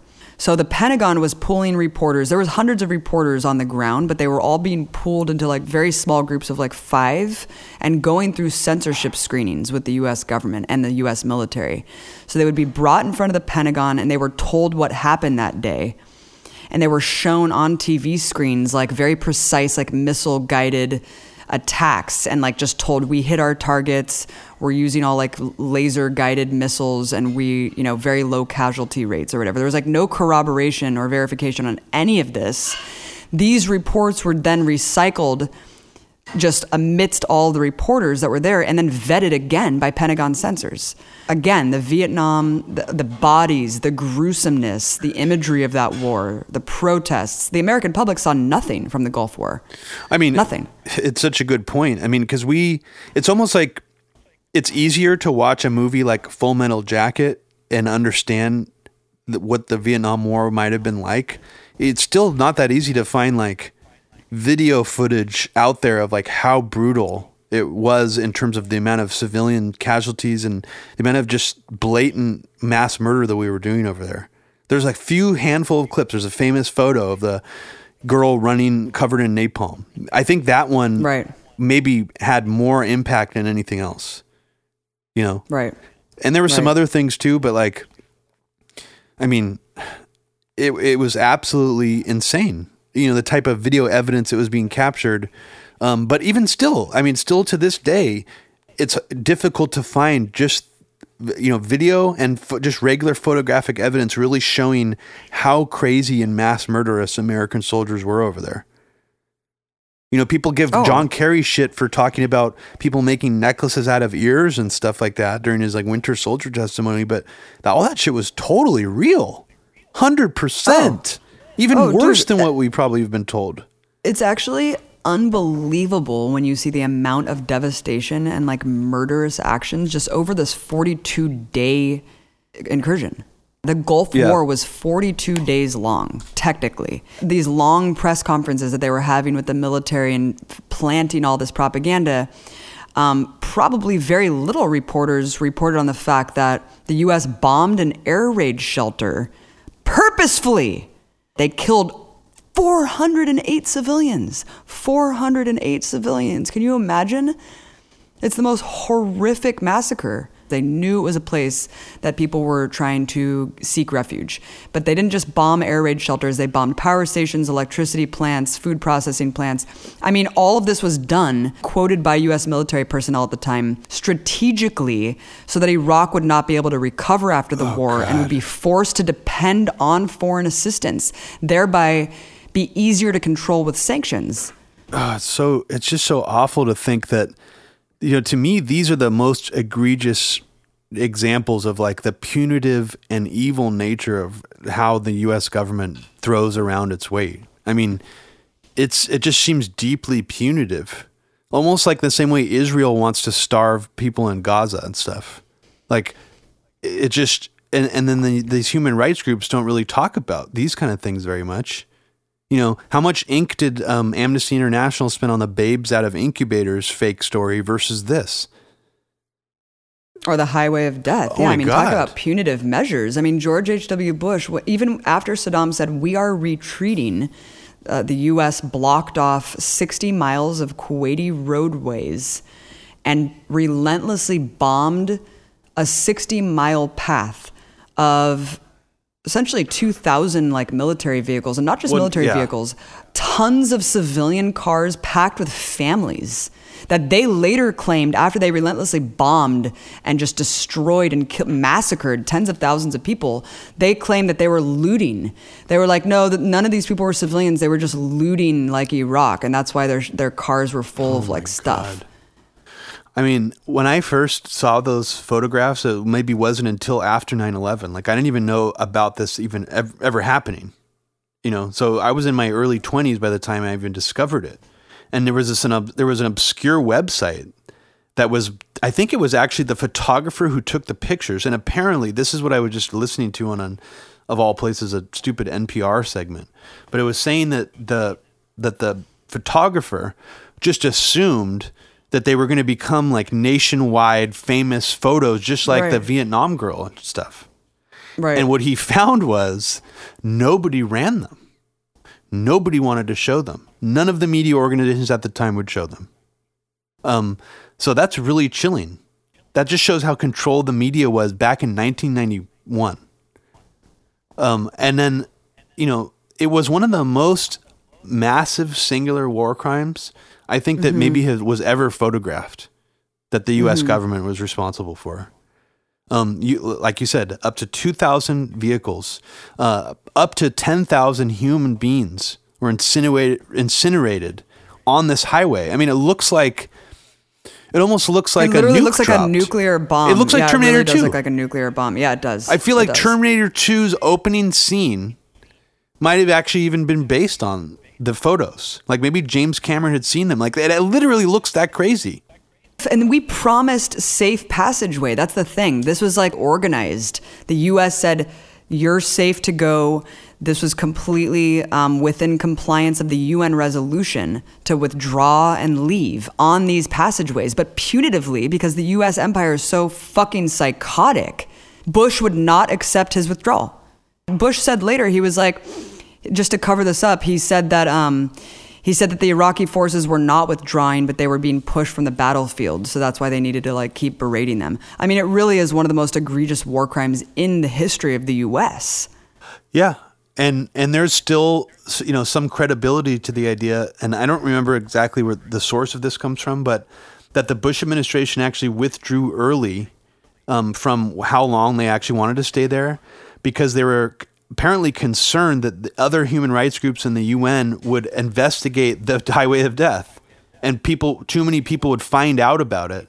Um, so they wanted to pull like that was apparently part of the factoring in of why we pulled out so quickly. That we realized someone realized at the top that we that it literally looks like a holocaust. Like we just And that's that's exactly what it was. I mean, yeah. So instead, this story got completely buried and forgotten by history, except for like anti-imperialist or anti-war historians and writers. I mean, that's. I feel like they're responsible for us knowing about it now. Initially, Mm-hmm. maybe you know, like I was saying in the early 2000s when I heard about it, like I wouldn't have heard about it if it wasn't for people like that.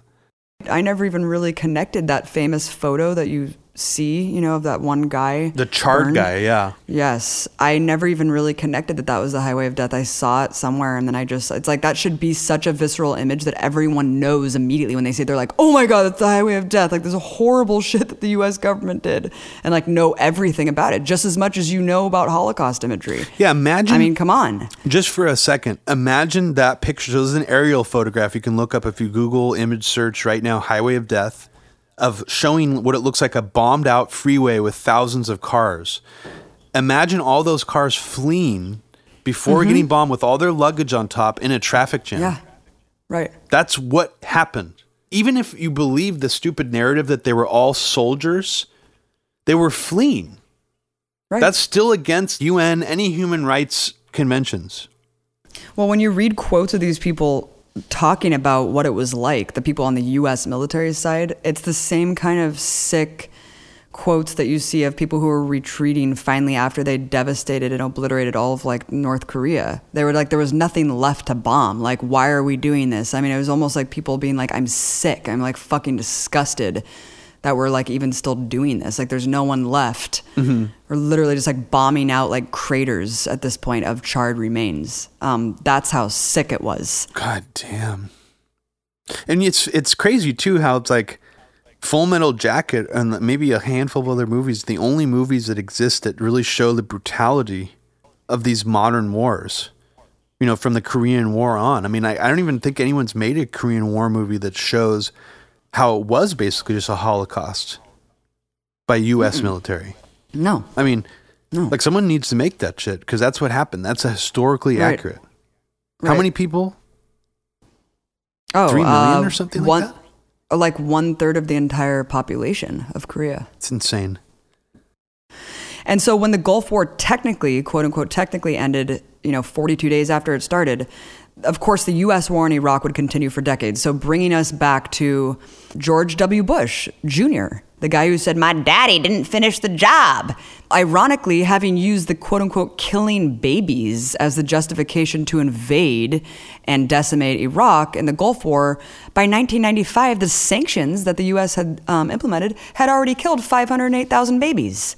Oh yeah. So isn't that, amazing? That Madeleine Ironically, Albright said was worth it, right? Yeah. Ironically, um, blow up Iraq because Saddam kills kids based on a fake PR scam, mm-hmm. then ironically, then the U.S. ends up killing over half a million babies from sanctions. It's nuts. It's just, it's just interesting, isn't it? It's super interesting. and I just want to throw in there really quick that the that also the this was not during George H.W. Bush's presidency, but the Iraq narrative continued as a thread that went on for pretty much in between the end of the first Gulf War and to the start of the second one, we were trying. There was media narratives blaming the 1993 World Trade Center bombing on Saddam Hussein. Um, there were also reports that Timothy McVeigh was working with Iraqis for the Oklahoma City bombing. So all these things were like being floated out there, and that brings us to uh, one of the last famous incidents that involved George H.W. Bush, other than him vomiting in the Japanese prime minister's lap, apparently. fucking can't hold his liquor. I guess. I guess Magog from the Skull and Bones can't hold a few uh, drinks of sake. The fuck? I mean, what happened to drink to drink them out of oh, the I know what happened to him. Skull. He was on an illegal sleeping pill. That's what happened to him. Mm. Because he was actually caught on a hot mic on the Larry King show saying that he takes an illegal sleeping pill. Whoops. He likes his liquor in the skulls of Native Americans. yeah, yeah, he does. Um, but when he was apparently staying in Kuwait for some like commemoration ceremony for him after he left the presidency. Well, first I should go back and say that Bush slipped, W. Bush slipped and actually said once that part of the reason why he's interested in invading Iraq is because Saddam tried to kill his dad. So, where does that narrative come from? Um, well, apparently, um, so let's just take a look at how th- that narrative actually holds up. If Saddam Hussein tried to kill George H.W. Bush when he was visiting Kuwait after leaving the presidency. So Bill Clinton bombed Iraq in retaliation, apparently for this, uh, you know, assassination attempt. So reporters Jim Loeb and Seymour Hersh basically just completely tear apart the official account of this whole story.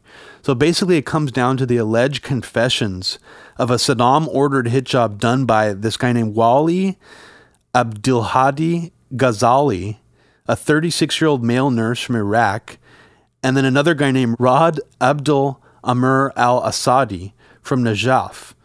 Um, both men ended up retracting their supposed confessions and claimed in court that they were beaten into submission by U.S. authorities to give them, like literally beaten. Oh my God. I don't even mean figuratively. So this is like an example of like false confessions by like torture from like the Bill Clinton era. Um, and the I other piece, the age of civility. the other piece of evidence that was used as proof that there was an assassination attempt is the apparent bomb they found uh, linked to both men was was that the man was manufactured in Iraq. Seymour Hersh talked to ten different bomb experts in the article he did debunking this whole story, um, who completely disputed the accusation that this bomb had any evidence linking it to Iraq at all. None of them confirmed that. Um, and he basically he confirms the whole assassination account by George H.W. Bush, Kuwaiti authorities, and U.S. intelligence officials as seriously flawed. Um, and even Joe Wilson, whose wife was later outed by the W administration, Valerie Plame, as a CIA agent for, for debunking the uranium in Africa story, says that the official assassination plot on George H.W. Bush is, quote, odd. So, so this is, you know, this story just completely falls apart. So it's just strange that the Bush family got the Clinton administration to bomb Iraq again after the first Gulf War had ended based on some fake assassination attempt story. I mean, That's who concocted this whole thing? I mean, it's just so fascinating. And then here we are, where Bush, his son, just invades based on 9 11. Mm-hmm. And based on WMDs. It's like, eh, it's just. Well, and, and then we surreal. all know now that he apparently, within like the first month of him getting inaugurated, was already talking about how can we figure out how to invade Iraq. Right. So. Right. Unbelievable. Rhetoric and the media combined with his rhetoric and the way he portrayed Saddam Hussein helped sort of enshrine Saddam Hussein into like popular culture as like a demonic villainous figure. Right. I mean, he was even in Hot Shots Part 1 and 2. Like that mm-hmm. actor playing him. I mean, South Park the movie came out before 9/11. People maybe forget that. The bad guy in it was Saddam Hussein. I mean, so just like these things had a big cultural impact. Right. The Big Lebowski even kind of riffs on that in like the s- fact that he has like a dream where he imagines Saddam Hussein like working as the guy at the bowling alley, giving him his bowling shoes, and just like so. I don't know. Right. Yeah. No, it, it all like set the stage, you know, for people who are maybe too young that don't remember all of this. Like it really did set the stage for where we are. Like this uh, bloodlust. Yeah, it was like it was familiar to us by the time 2003 rolled around. It's like, oh yeah, Saddam Hussein. He's like the other. He's like that bad guy that's in all the movies and like the news always talks about. It's just yeah, it was already very familiar to us. And like George Carlin said, uh, we have the receipts yeah, exactly. the weapons. It's like that's that's who sold them the weapons. Tying Bu- Rumsfeld back to that, there's a video of Yeah. Rumsfeld shaking Saddam Hussein's hand back when Oh, we were right, allies right, with right. him. Rumsfeld and Cheney were um, in the Ford administration. That's how they got their footing in Washington D.C. This this also ties George H.W. Bush to all these people because he was CIA director, forging a special relationship with the Ford White House and their chiefs of staff, who happened to be Dick Cheney, uh, about you know feeding the White House CIA briefings. People think that the CIA sort of took over the United States after the death of JFK, but I sort of the way I look at it as a transition was it's it's true that the CIA did sort of take over the U.S., but it was a much more slow and nuanced transition, and it sort of wasn't until George H.W. Bush became acting CIA director that the CIA director established a new protocol, um, a direct line to the sitting president to brief him.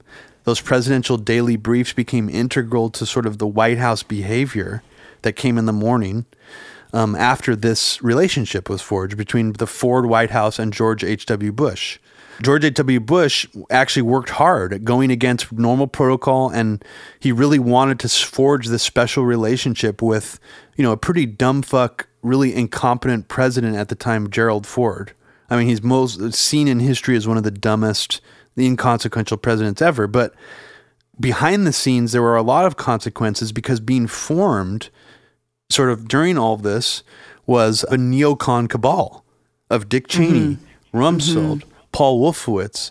So, as CIA director, George H.W. Bush actually created that infamous Team B.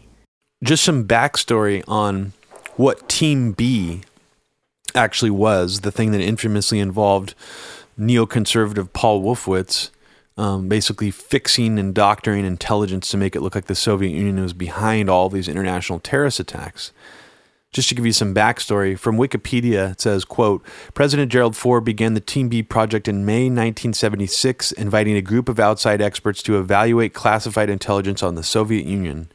Team B, approved by then Director of Central Intelligence George H.W. Bush, was composed of outside experts who attempted to counter the arguments of intelligence officials within the CIA. At the time, White House Chief of Staff under Gerald Ford was Donald Rumsfeld. He wasn't actually in the CIA, but he became very close with Paul Wolfowitz, who was actually working as a private citizen for Team B at the time. And according to Wikipedia, it says, quote, Rumsfeld and Paul Wolfowitz wanted to create a much less charitable picture of the Soviet Union, its intentions, and its views about fighting and winning a nuclear war. Now, the person to hire, the person hired by George H.W. Bush to head Team B was a private citizen, Harvard University professor named Richard Pipes, who was a well-known neoconservative as well. Um, Richard Pipes hired a bunch of people under him, including Paul Wolfowitz. But this is not where the relationship between George H.W. Bush and Paul Wolfowitz and the earlier early iteration of PNAC ends.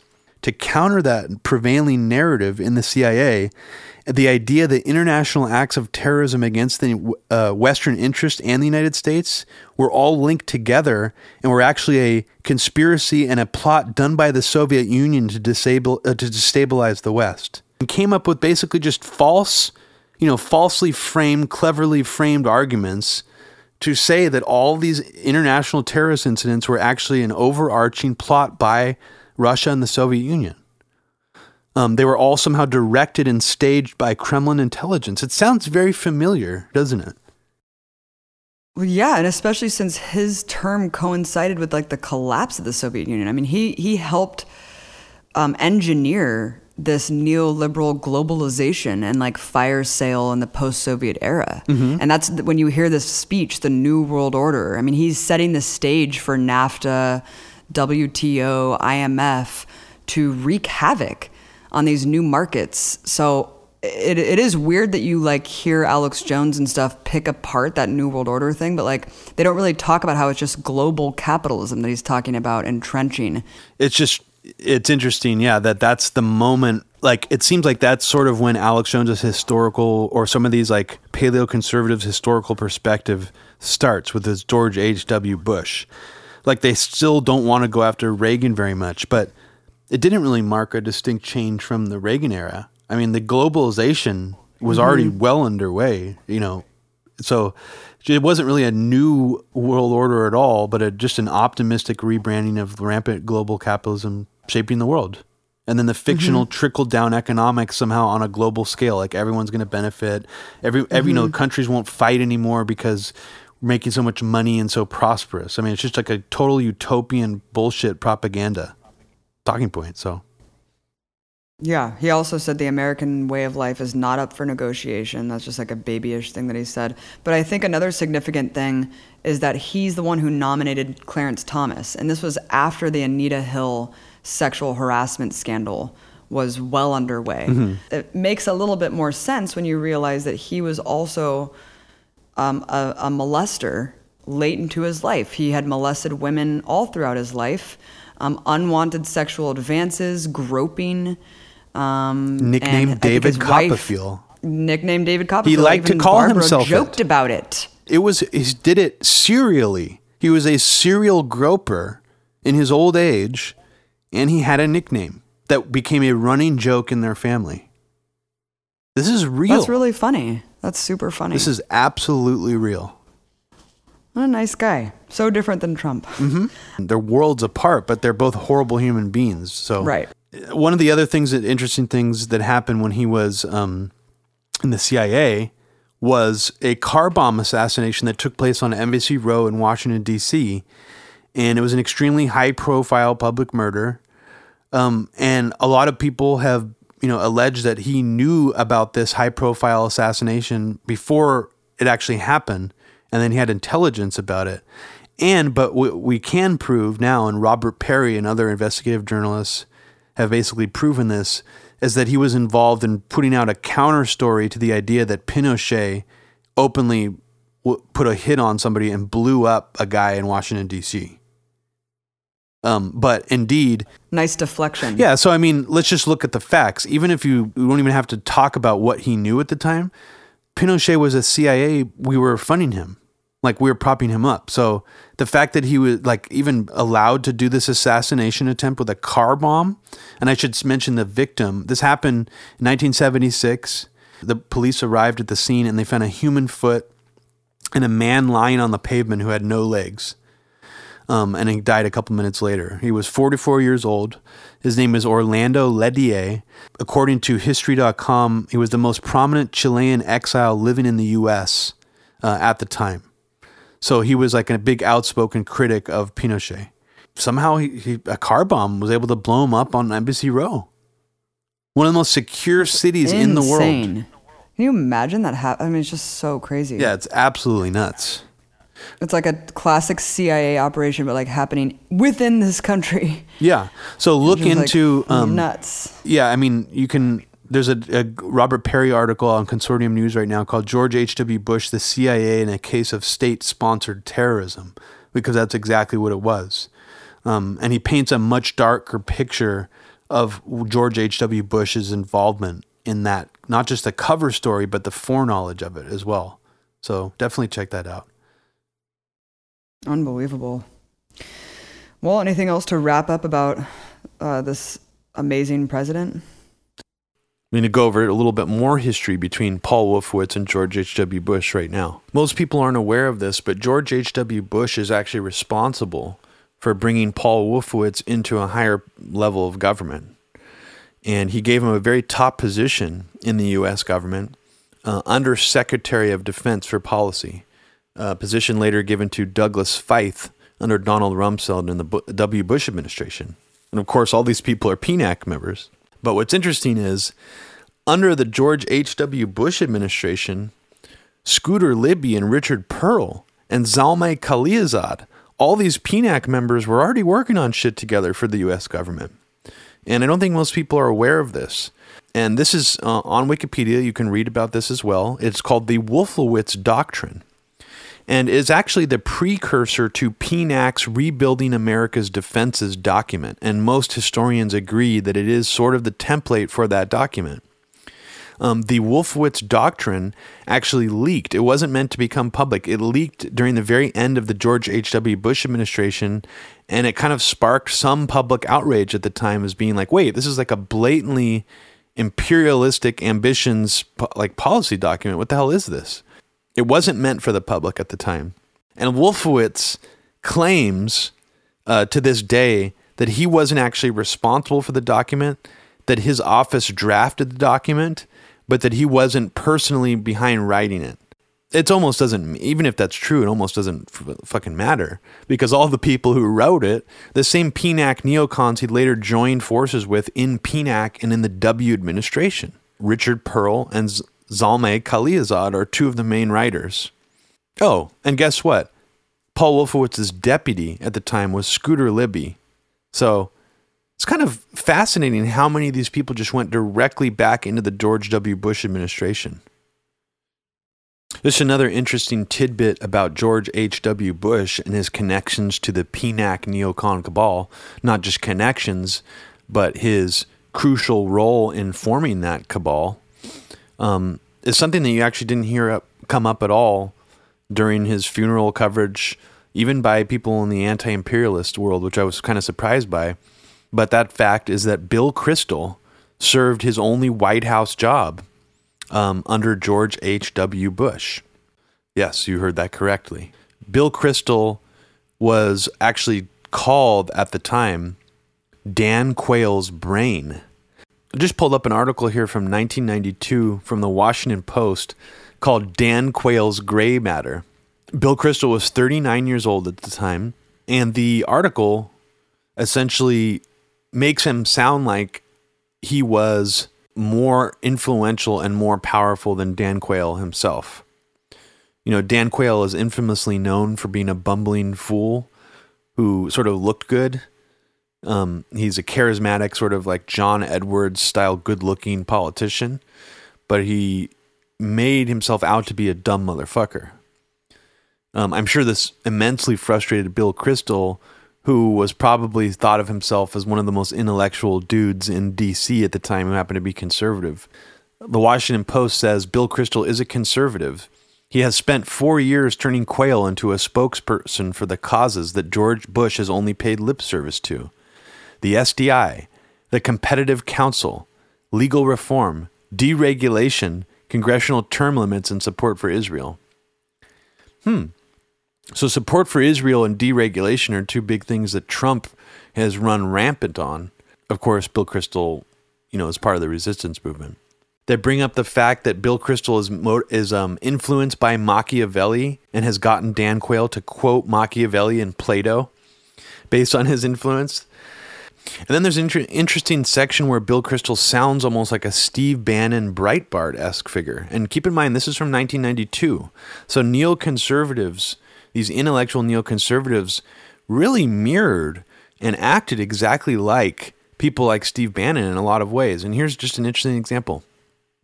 In the article, the Washington Post qu- quotes Bill Kristol, who is currently serving as Dan Quayle's chief of staff, as saying, There are huge segments in American society that we not only don't control, we barely have a foothold in. You know, culture, the entertainment industry, the mass media, the universities. And then Kristol goes on to say, the notion that you can't criticize Hollywood or intellectuals because a lot of them are Jewish is really ridiculous, says Kristol. I've heard that charge just once or twice in the last month or so, but it honestly never crossed my mind. It's a genuine red herring. Well, isn't that fascinating? Because that's the exact same talking point that Bill Kristol and people like Eliot Cohen and other neoconservatives actually trotted out to deflect away from them being a dangerous neoconservative cabal of warmongers by saying, wait a second, we all happen to be Jewish. Is neocon code for Jew? I mean, I would be willing to bet money that Bill Kristol was behind that.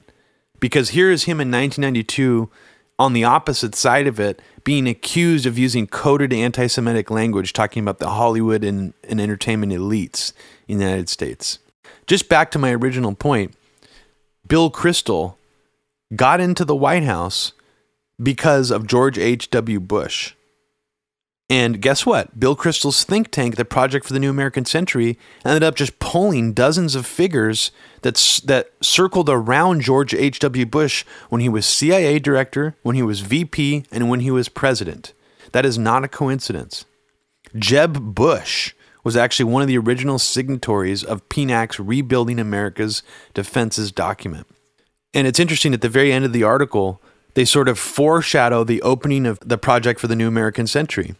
It says if the Republicans lose, his next stop may be one of the shadow governments the conservatives set up at the at one think tank or foundation or another.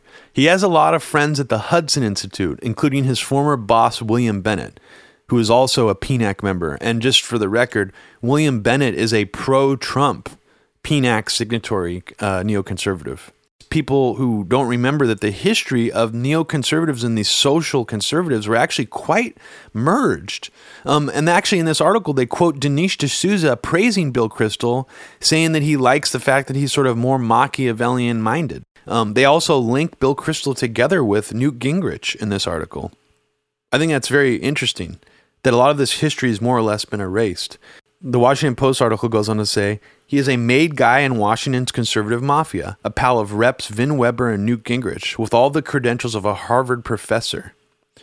So they're essentially the Washington Post is essentially saying that when if the Republicans lose, which they did, George H.W. Bush lost the the midterm election. He didn't serve a second term.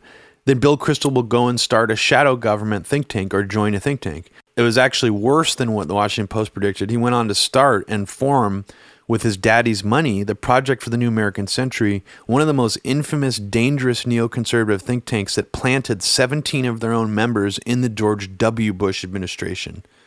You have a ton more stuff. The AIDS crisis, I forgot about that. I mean, do you want to go into that? I mean, how disrespectful and how horrible he was to the gay community? Might as well, yeah. Wrap it up with the with the AIDS stuff. Okay. I mean, I'll and I'll end it with a little just fun fact tidbit uh, to let people look up for themselves about some strange connections between George um, H.W. Bush's family. We didn't even talk about his involvement with the Carlyle Group and the Bin Laden family either. Right. I mean, that's a that's totally real. So definitely check that out. George H.W. Bush's involvement with the Carlyle Group um, and the Bin Laden family, which owns the largest construction company in Saudi Arabia to this day. Back in um, the early 90s, um, there was still an AIDS crisis happening. And while as president, George H.W. Bush actually exacerbated the AIDS crisis. It ignored the deaths of, at that point, were 180,000 people, including the people who had died during the Reagan administration from AIDS. And of course, Reagan was horrible towards the gay community, completely ignored, you know, the AIDS crisis. So both presidents were deeply complicit in this. Um, and the crisis was so bad while the president ignored it that gay activists actually scattered the ashes of people who had died from AIDS on the White House lawn during protests. Wow. And one of the famous activists who was involved in getting the president to say something or do something about what was happening or the US government to respond to it died during sort of a lot of these protests um, of AIDS. He eventually died and they carried his body to um, uh, the election headquarters of uh, Bush's New York City election re-election headquarters. They carried his corpse to it. I mean, this these were like extremely intense protests, you know, grassroots protests by the gay community for the most part. Oh my god! I mean, Masha Gessen um, from the New Yorker, uh, she wrote a pretty good article about this that just came out um, the, like right after he died, actually, which I was glad to see. Mm-hmm. So there are some articles coming on mainstream media that are sort of painting him, you know, uh, uh, in terms of how uh, much of a piece of shit he was. Um, they're a little bit hard to find, but they're out there. And you want to read that quote of his, what he said about the gay community when asked about AIDS? He says, and I once called on somebody, well, change your behavior. If the behavior you're using prone to cause AIDS, change the behavior. Next thing I know, one of these ACT UP groups is out saying Bush ought to change his behavior. That's so fucking crazy. And actually, he called pig. this group ACT UP, I believe they were called. He actually said they were taking the First Amendment too far. They were like an extremist free speech group. He made all these like bizarre comments about them, almost implying what they were doing was like breaking the law. Yeah, so, I'm surprised he didn't label them terrorists. No, I mean, yeah, that like he didn't go that Might far. Well that's what you know. That's that's how far then awful the rhetoric has gotten now. But back then, yeah, he, ba- he kind of was insinuating that they weren't legitimate, like they were dangerous. Um, oh, and he also imposed a temporary ban on allowing anyone to enter the United States who had AIDS. So instead of actually like helping people and and saying things to try to like reach out to the public, this is the kind of shit he was doing. He was just like butthurt. And then he ended oh up God. signing an act that recognized things and actually like made some kind of official declaration. He caved under a lot of public pressure. Um, and then, and then, you know, the same disdain for the gay community continued under the Clinton administration as well. So it's not, it's not like George H. W. Bush was uniquely bad on AIDS or, uh, you know, homophobic, but he he was pretty fucking bad. Well, it's pretty horrifying. It's amazing to be reminded of that because, of course, it was before my time. You know, I mean, I didn't even know most of this stuff, and it, that's why it's really insane to be refreshed with really, truly how horrible these people were and what their actual legacies were on things that were so monumental. And for the response, the official response to be that, it was sort of like callousness, where people were actually bringing the corpses of their friends like to your face and just being like, "This is fucking real." I know. Um, it's sick. It's really, really devastating uh, wow, and like how far we've come now, at least with, I guess, the semi acceptance with homosexuality. Um, it yeah. seems like it's a little bit tapering now in this country with the Trump stuff. But yeah, it's it's devastating. It's so important to remember how we got here, you know, and what happened, and how much these people were dismissed, and this community was dismissed and punished, punished you would think that the government, even just on like a public safety level, would be like, well, we don't want AIDS to even spread anymore. Like if we can stop it from spreading, it's like a contagious, fatal disease. Let's like give a you know HIV medication out to people like so that their viral load is like really low or so. You would think it just like nothing you know since our healthcare is just no so they like looked at them like subhuman. Yeah. They're like you disgusting cretins. Why are you behaving this way? Like change your behavior. Yeah you animals. I mean, the only thing even similar to that is like needle exchange programs, which I am a huge right. advocate for. At the very least, if you're not going to have a solution to like a like an opioid epidemic, people injecting heroin all over the streets, then at least provide clean needles. It's funny that people are just like, oh, those are so liberal. That's such like a utopian, like just like head up its ass, like liberal liberalism gone too far idea. Like needle. That's how people used to look at needle exchanges. No, it's because we live in cities. Yeah. We are interacting with people who are on drugs and who are gay. We don't live in a fucking little bubble um, that think that these people are like aliens. I mean, we want to help our fellow human beings, brothers and sisters that we live and coexist with. So these people like George H.W. Bush and Dick Cheney, gay people are so separate from them. It's like it takes Dick Cheney's actual daughter being gay for him to even like have a spark of empathy where he's like, "Oh, my daughter's gay. Mm-hmm. I guess I should accept this now." I mean, it just really it really has to get to that point for these people to be human. Yeah. But not that Dick Cheney's a human.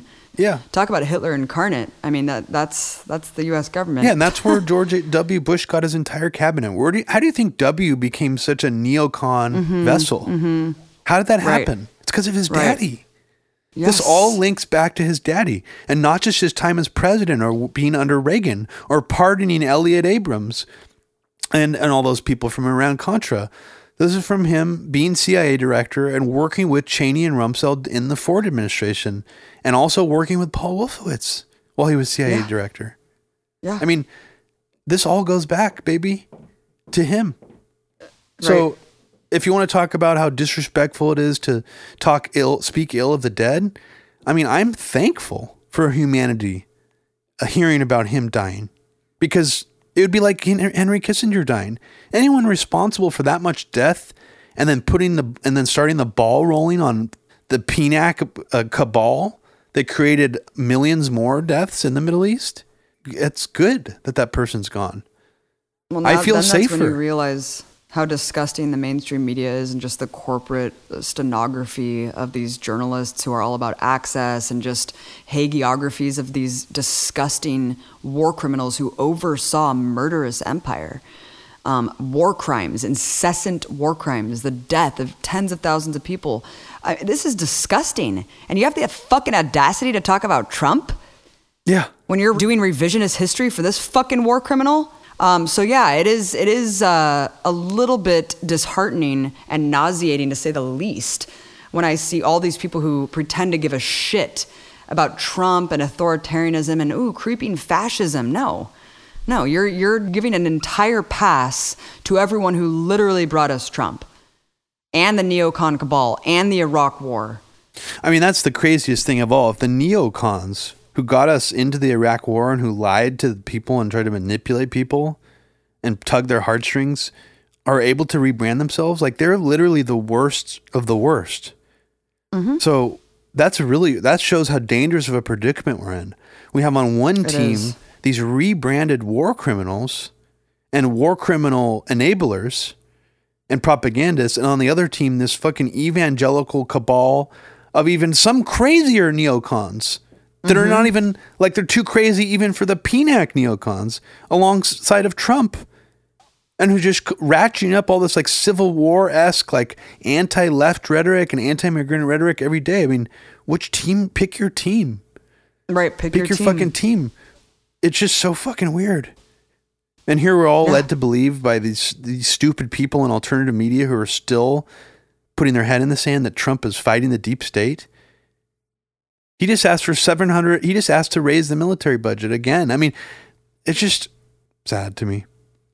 It is. I mean, can we give a quick Palestine update? Do we have time or do you need to go? No, yeah, let's do it.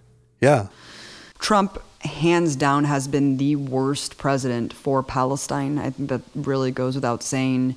You can talk about the Great March of Return. You could talk about the moving the embassy to Jerusalem. You could talk about a lot of things. You could talk about the personal relationship with Netanyahu and Jared Kushner.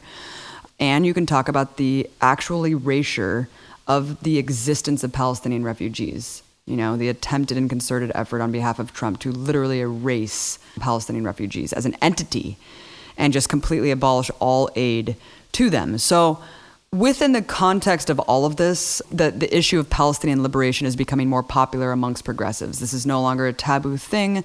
I think at this point, you're really not a true progressive unless you really do embrace the liberation of Palestine. Whereas 10 years ago, a lot of people were progressive except for Palestine because the issue is still confusing to them because, again, it's flipped on its head. And you're called an anti Semite if you don't support the racist apartheid state of Israel in its current form.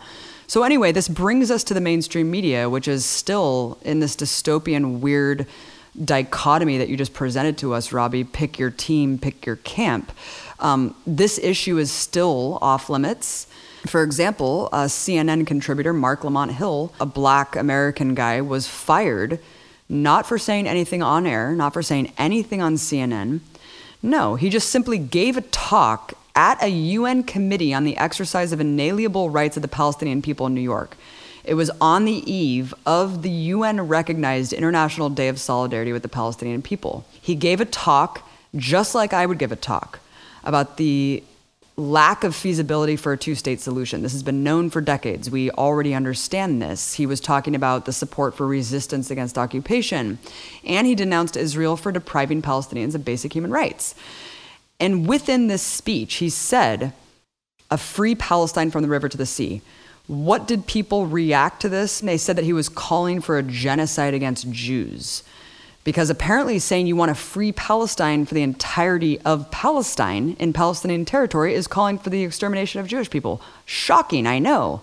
Um, so, again, this goes to show you that if you are simply your own person, your own entity speaking totally removed from your job and your post at CNN or really anywhere on corporate media. And if you are just simply not endorsing the apartheid state or the occupation of Israel, you cannot have a job in mainstream media.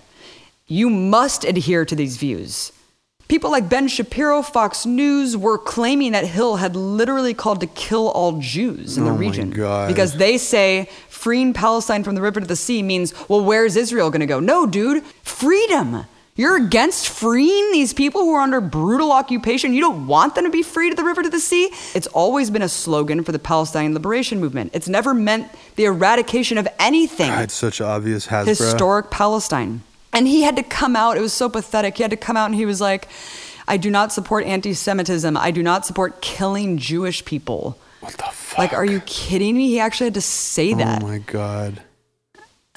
It's so fucking crazy. I mean, we know that a two state solution is not possible. The West Bank has been completely atomized. The only remaining options are the continuation of apartheid or a single state in which both Israelis and Palestinians share full and equal political rights. This is an obvious truth. It's forbidden to speak about.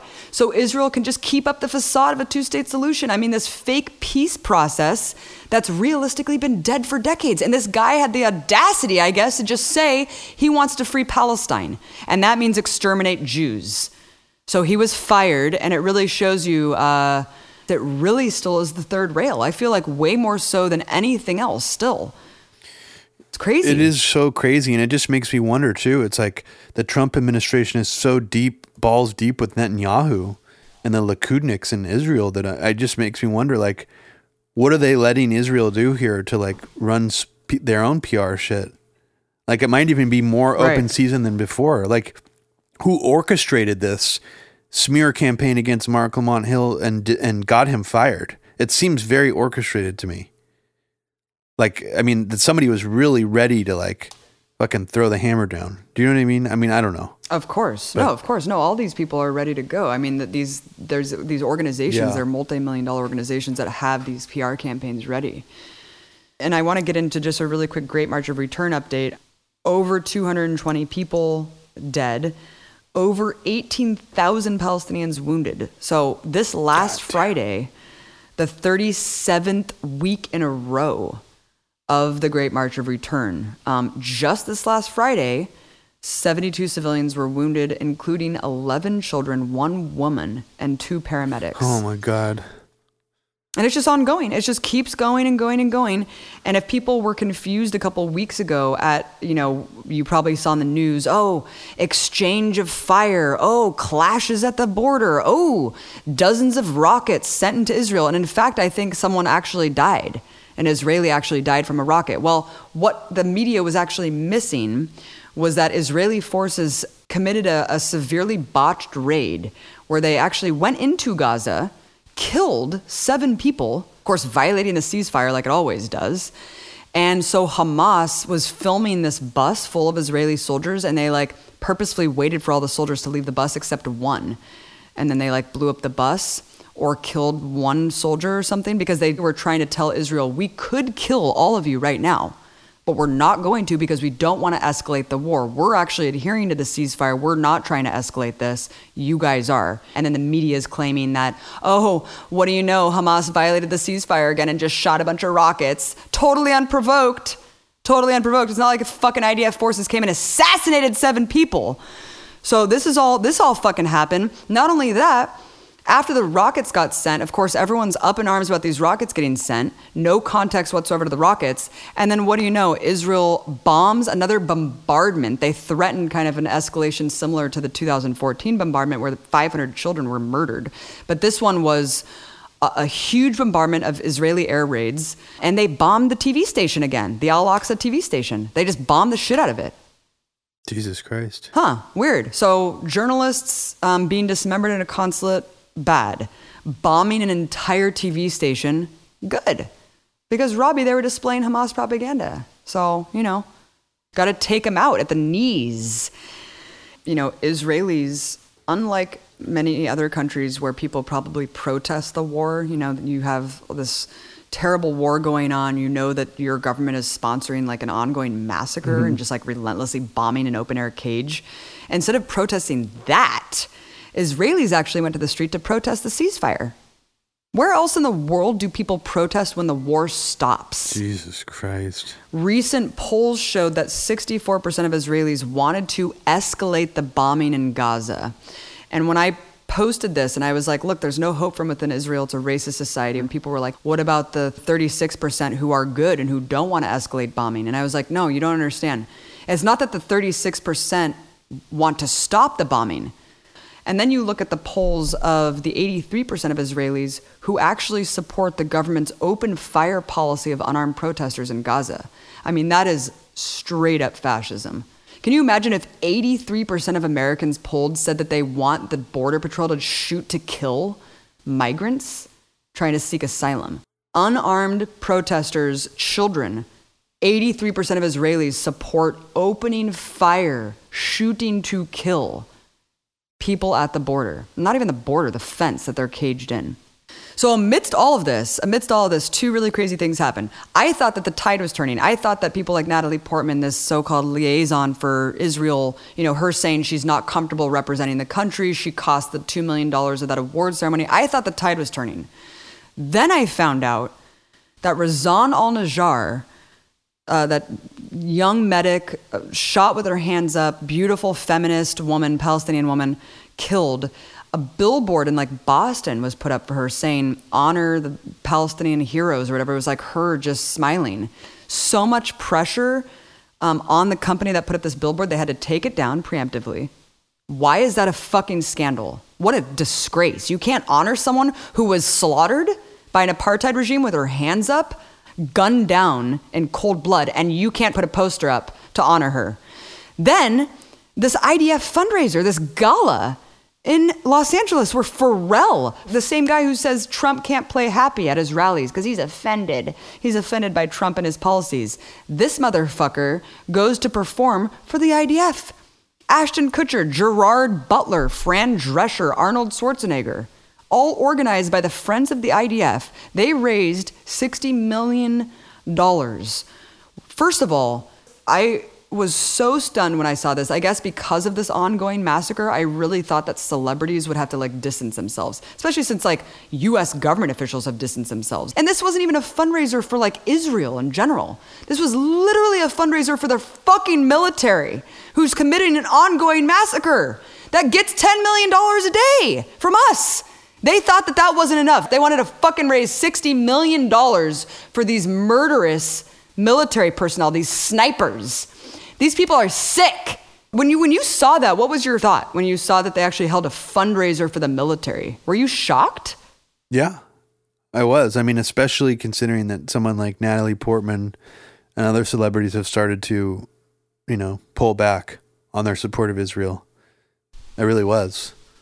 Um, but makes me wonder what their deal is. I mean, wh- why?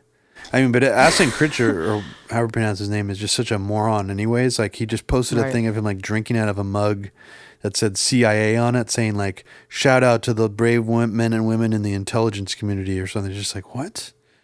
Got what kind punk, of fucking dude. dumbass does this shit?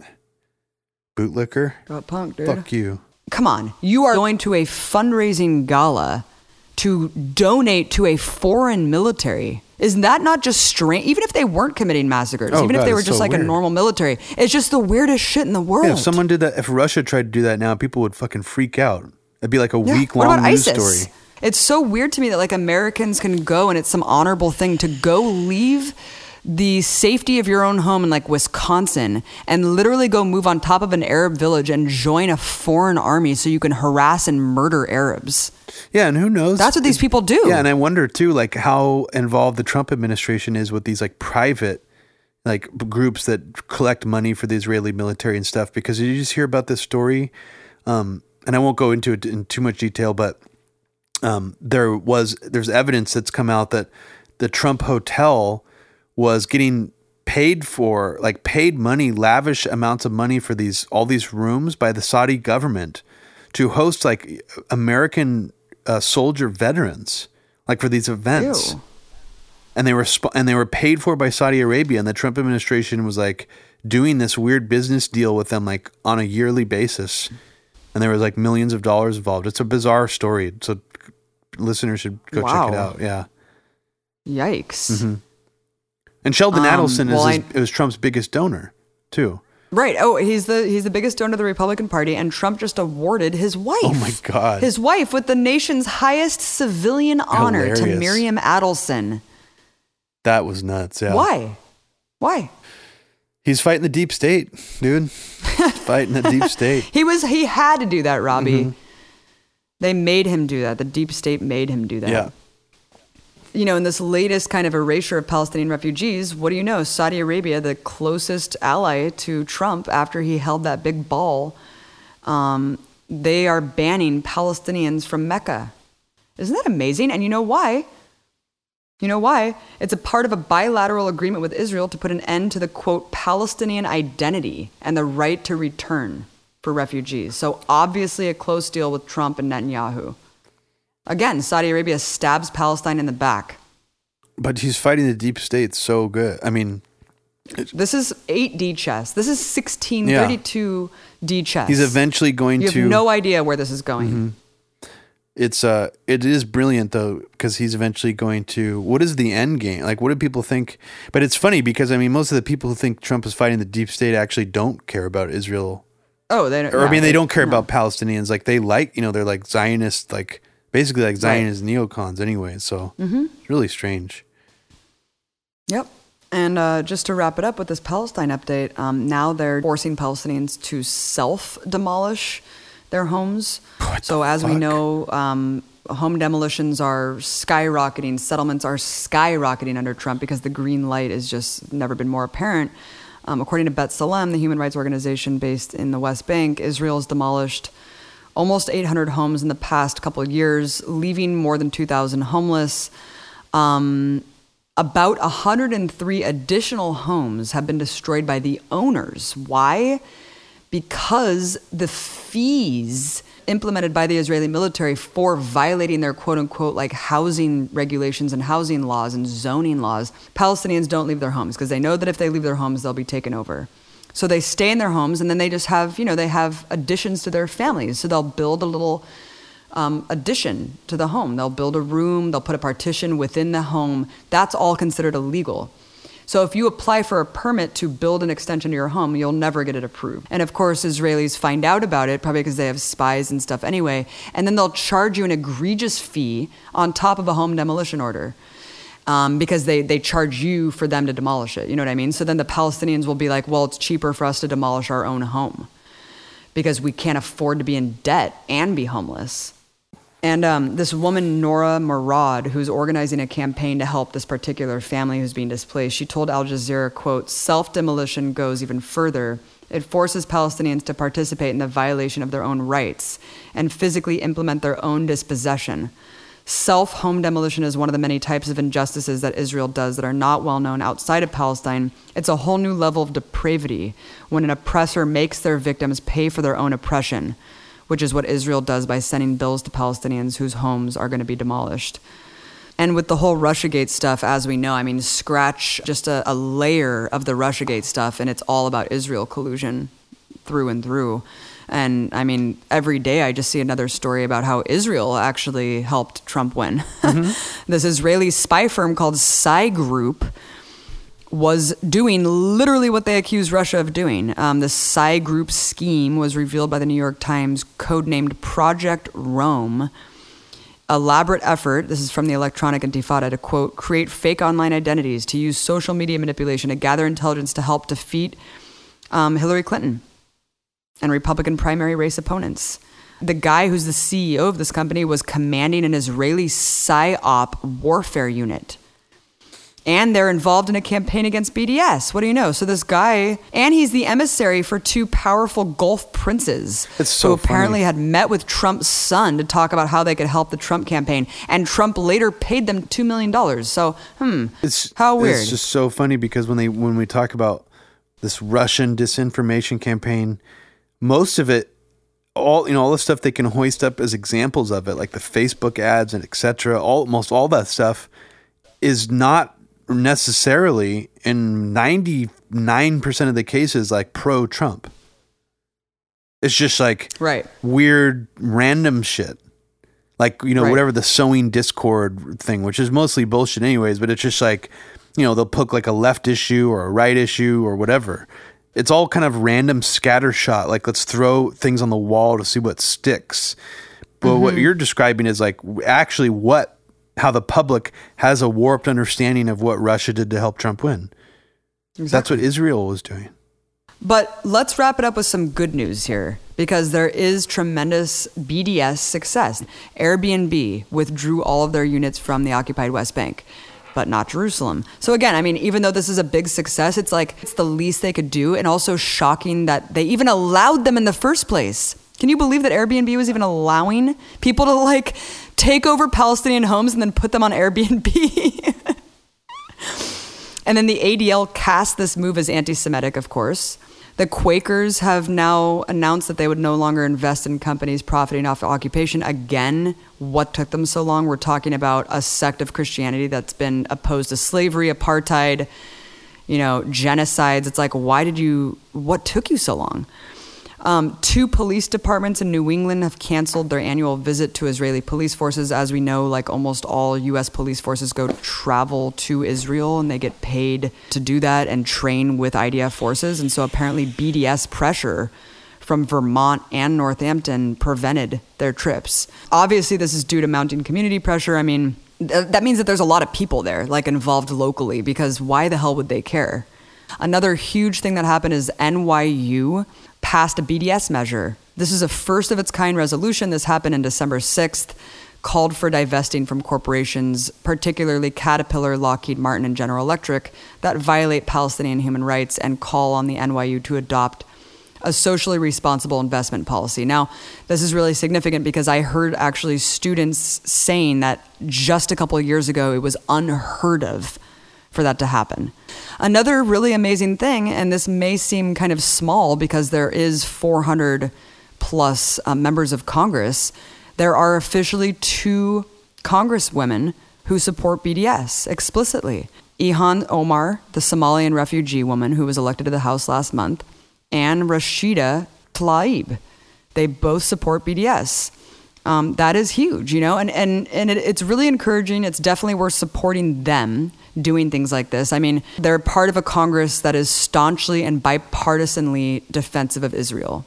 Obviously, two in a 435 member chamber are really unlikely to have a major influence, but like it's really, really important and significant just symbolically. Um, so I think it's really big. I mean, yeah, the Progressive Caucus, I don't really have much hope about like really drastically changing the direction of this country.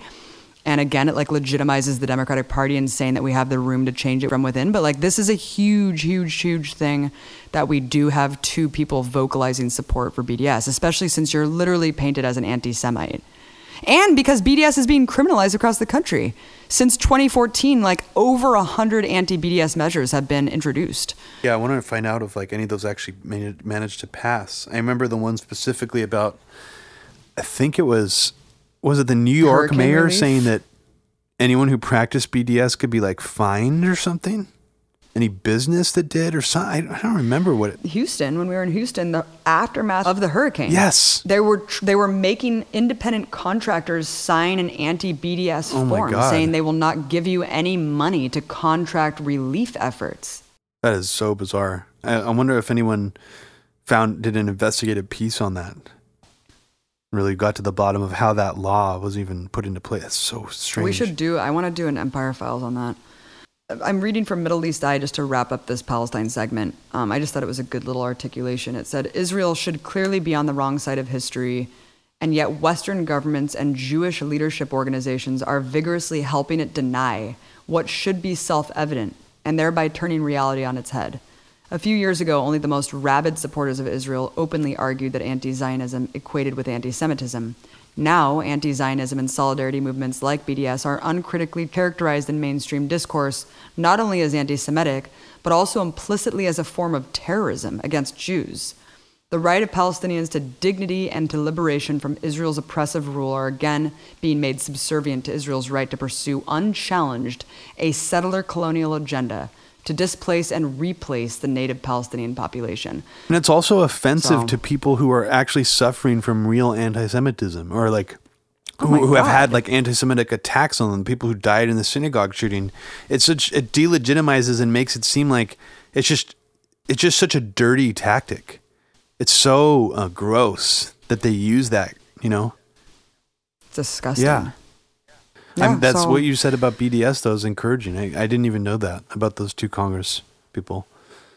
Yeah, no, every time we, I do an update, I'm going to find all the good news because there really is so much happening on a local level that is super inspiring and encouraging. And, you know, the tide really, really is shifting, even though there are dickwads like Ashton Kutcher and Pharrell. So, yeah, just keep trolling these assholes because they need to be exposed and shamed. Because there's no leeway at all at this point. The line has been drawn a long ass time ago. I agree. Well, big doozy today. Yeah. Doozy. Uh, we're gonna, yeah, we're gonna do the second half of the anthrax attacks soon. And I, I've been wanting to do another kind of fun episode talking about movies and music and podcasts that I've been listening to because I have a lot more cool stuff to talk about. So we'll have to do that soon, Rob. yeah, let's do another one of those. Well, maybe let's Yeah. unlock it this time if we do it. Let's unlock that shit, dude. Yeah. And we're going to try to do four episodes this month, but I mean, it is the holidays and um, we got a lot of shit going on otherwise, so we might we might take part of a break towards the end of the month. Um, Yeah. So just putting that out there now so people aren't you know, upset or confused when we don't put out a bunch of episodes like we normally do this month. Um, Yeah, we we could have like split this up, but we just figured just let it all out in one podcast, and it kind of is, you know, yeah. it's a big one. So Yeah. Sometimes we go on for two and a half hours, but it's okay because we had a lot of shit to talk about. Well, I'm glad that we did the, gave the proper legacy to our dear leader. Mm-hmm. Me too. Uh, rest in peace. Or I mean, rest in shit. Rest in peace. Copperfield Poppy Bush. Yep. Well, thank you for listening, everybody. And thank you so much for all of your Patreon donations and all of your support. Um, you can still become a donor for as little as $1 per podcast. It's patreon.com slash media roots radio. Yep. Thanks so much for listening, you guys. Yeah. Thank you. Sorry if I sounded too pissed off during this podcast. Had a lot of bottled up anger about the world. But uh, thanks for listening, everybody. Take care. And have a wonderful holidays if we don't talk to you before then. Bye.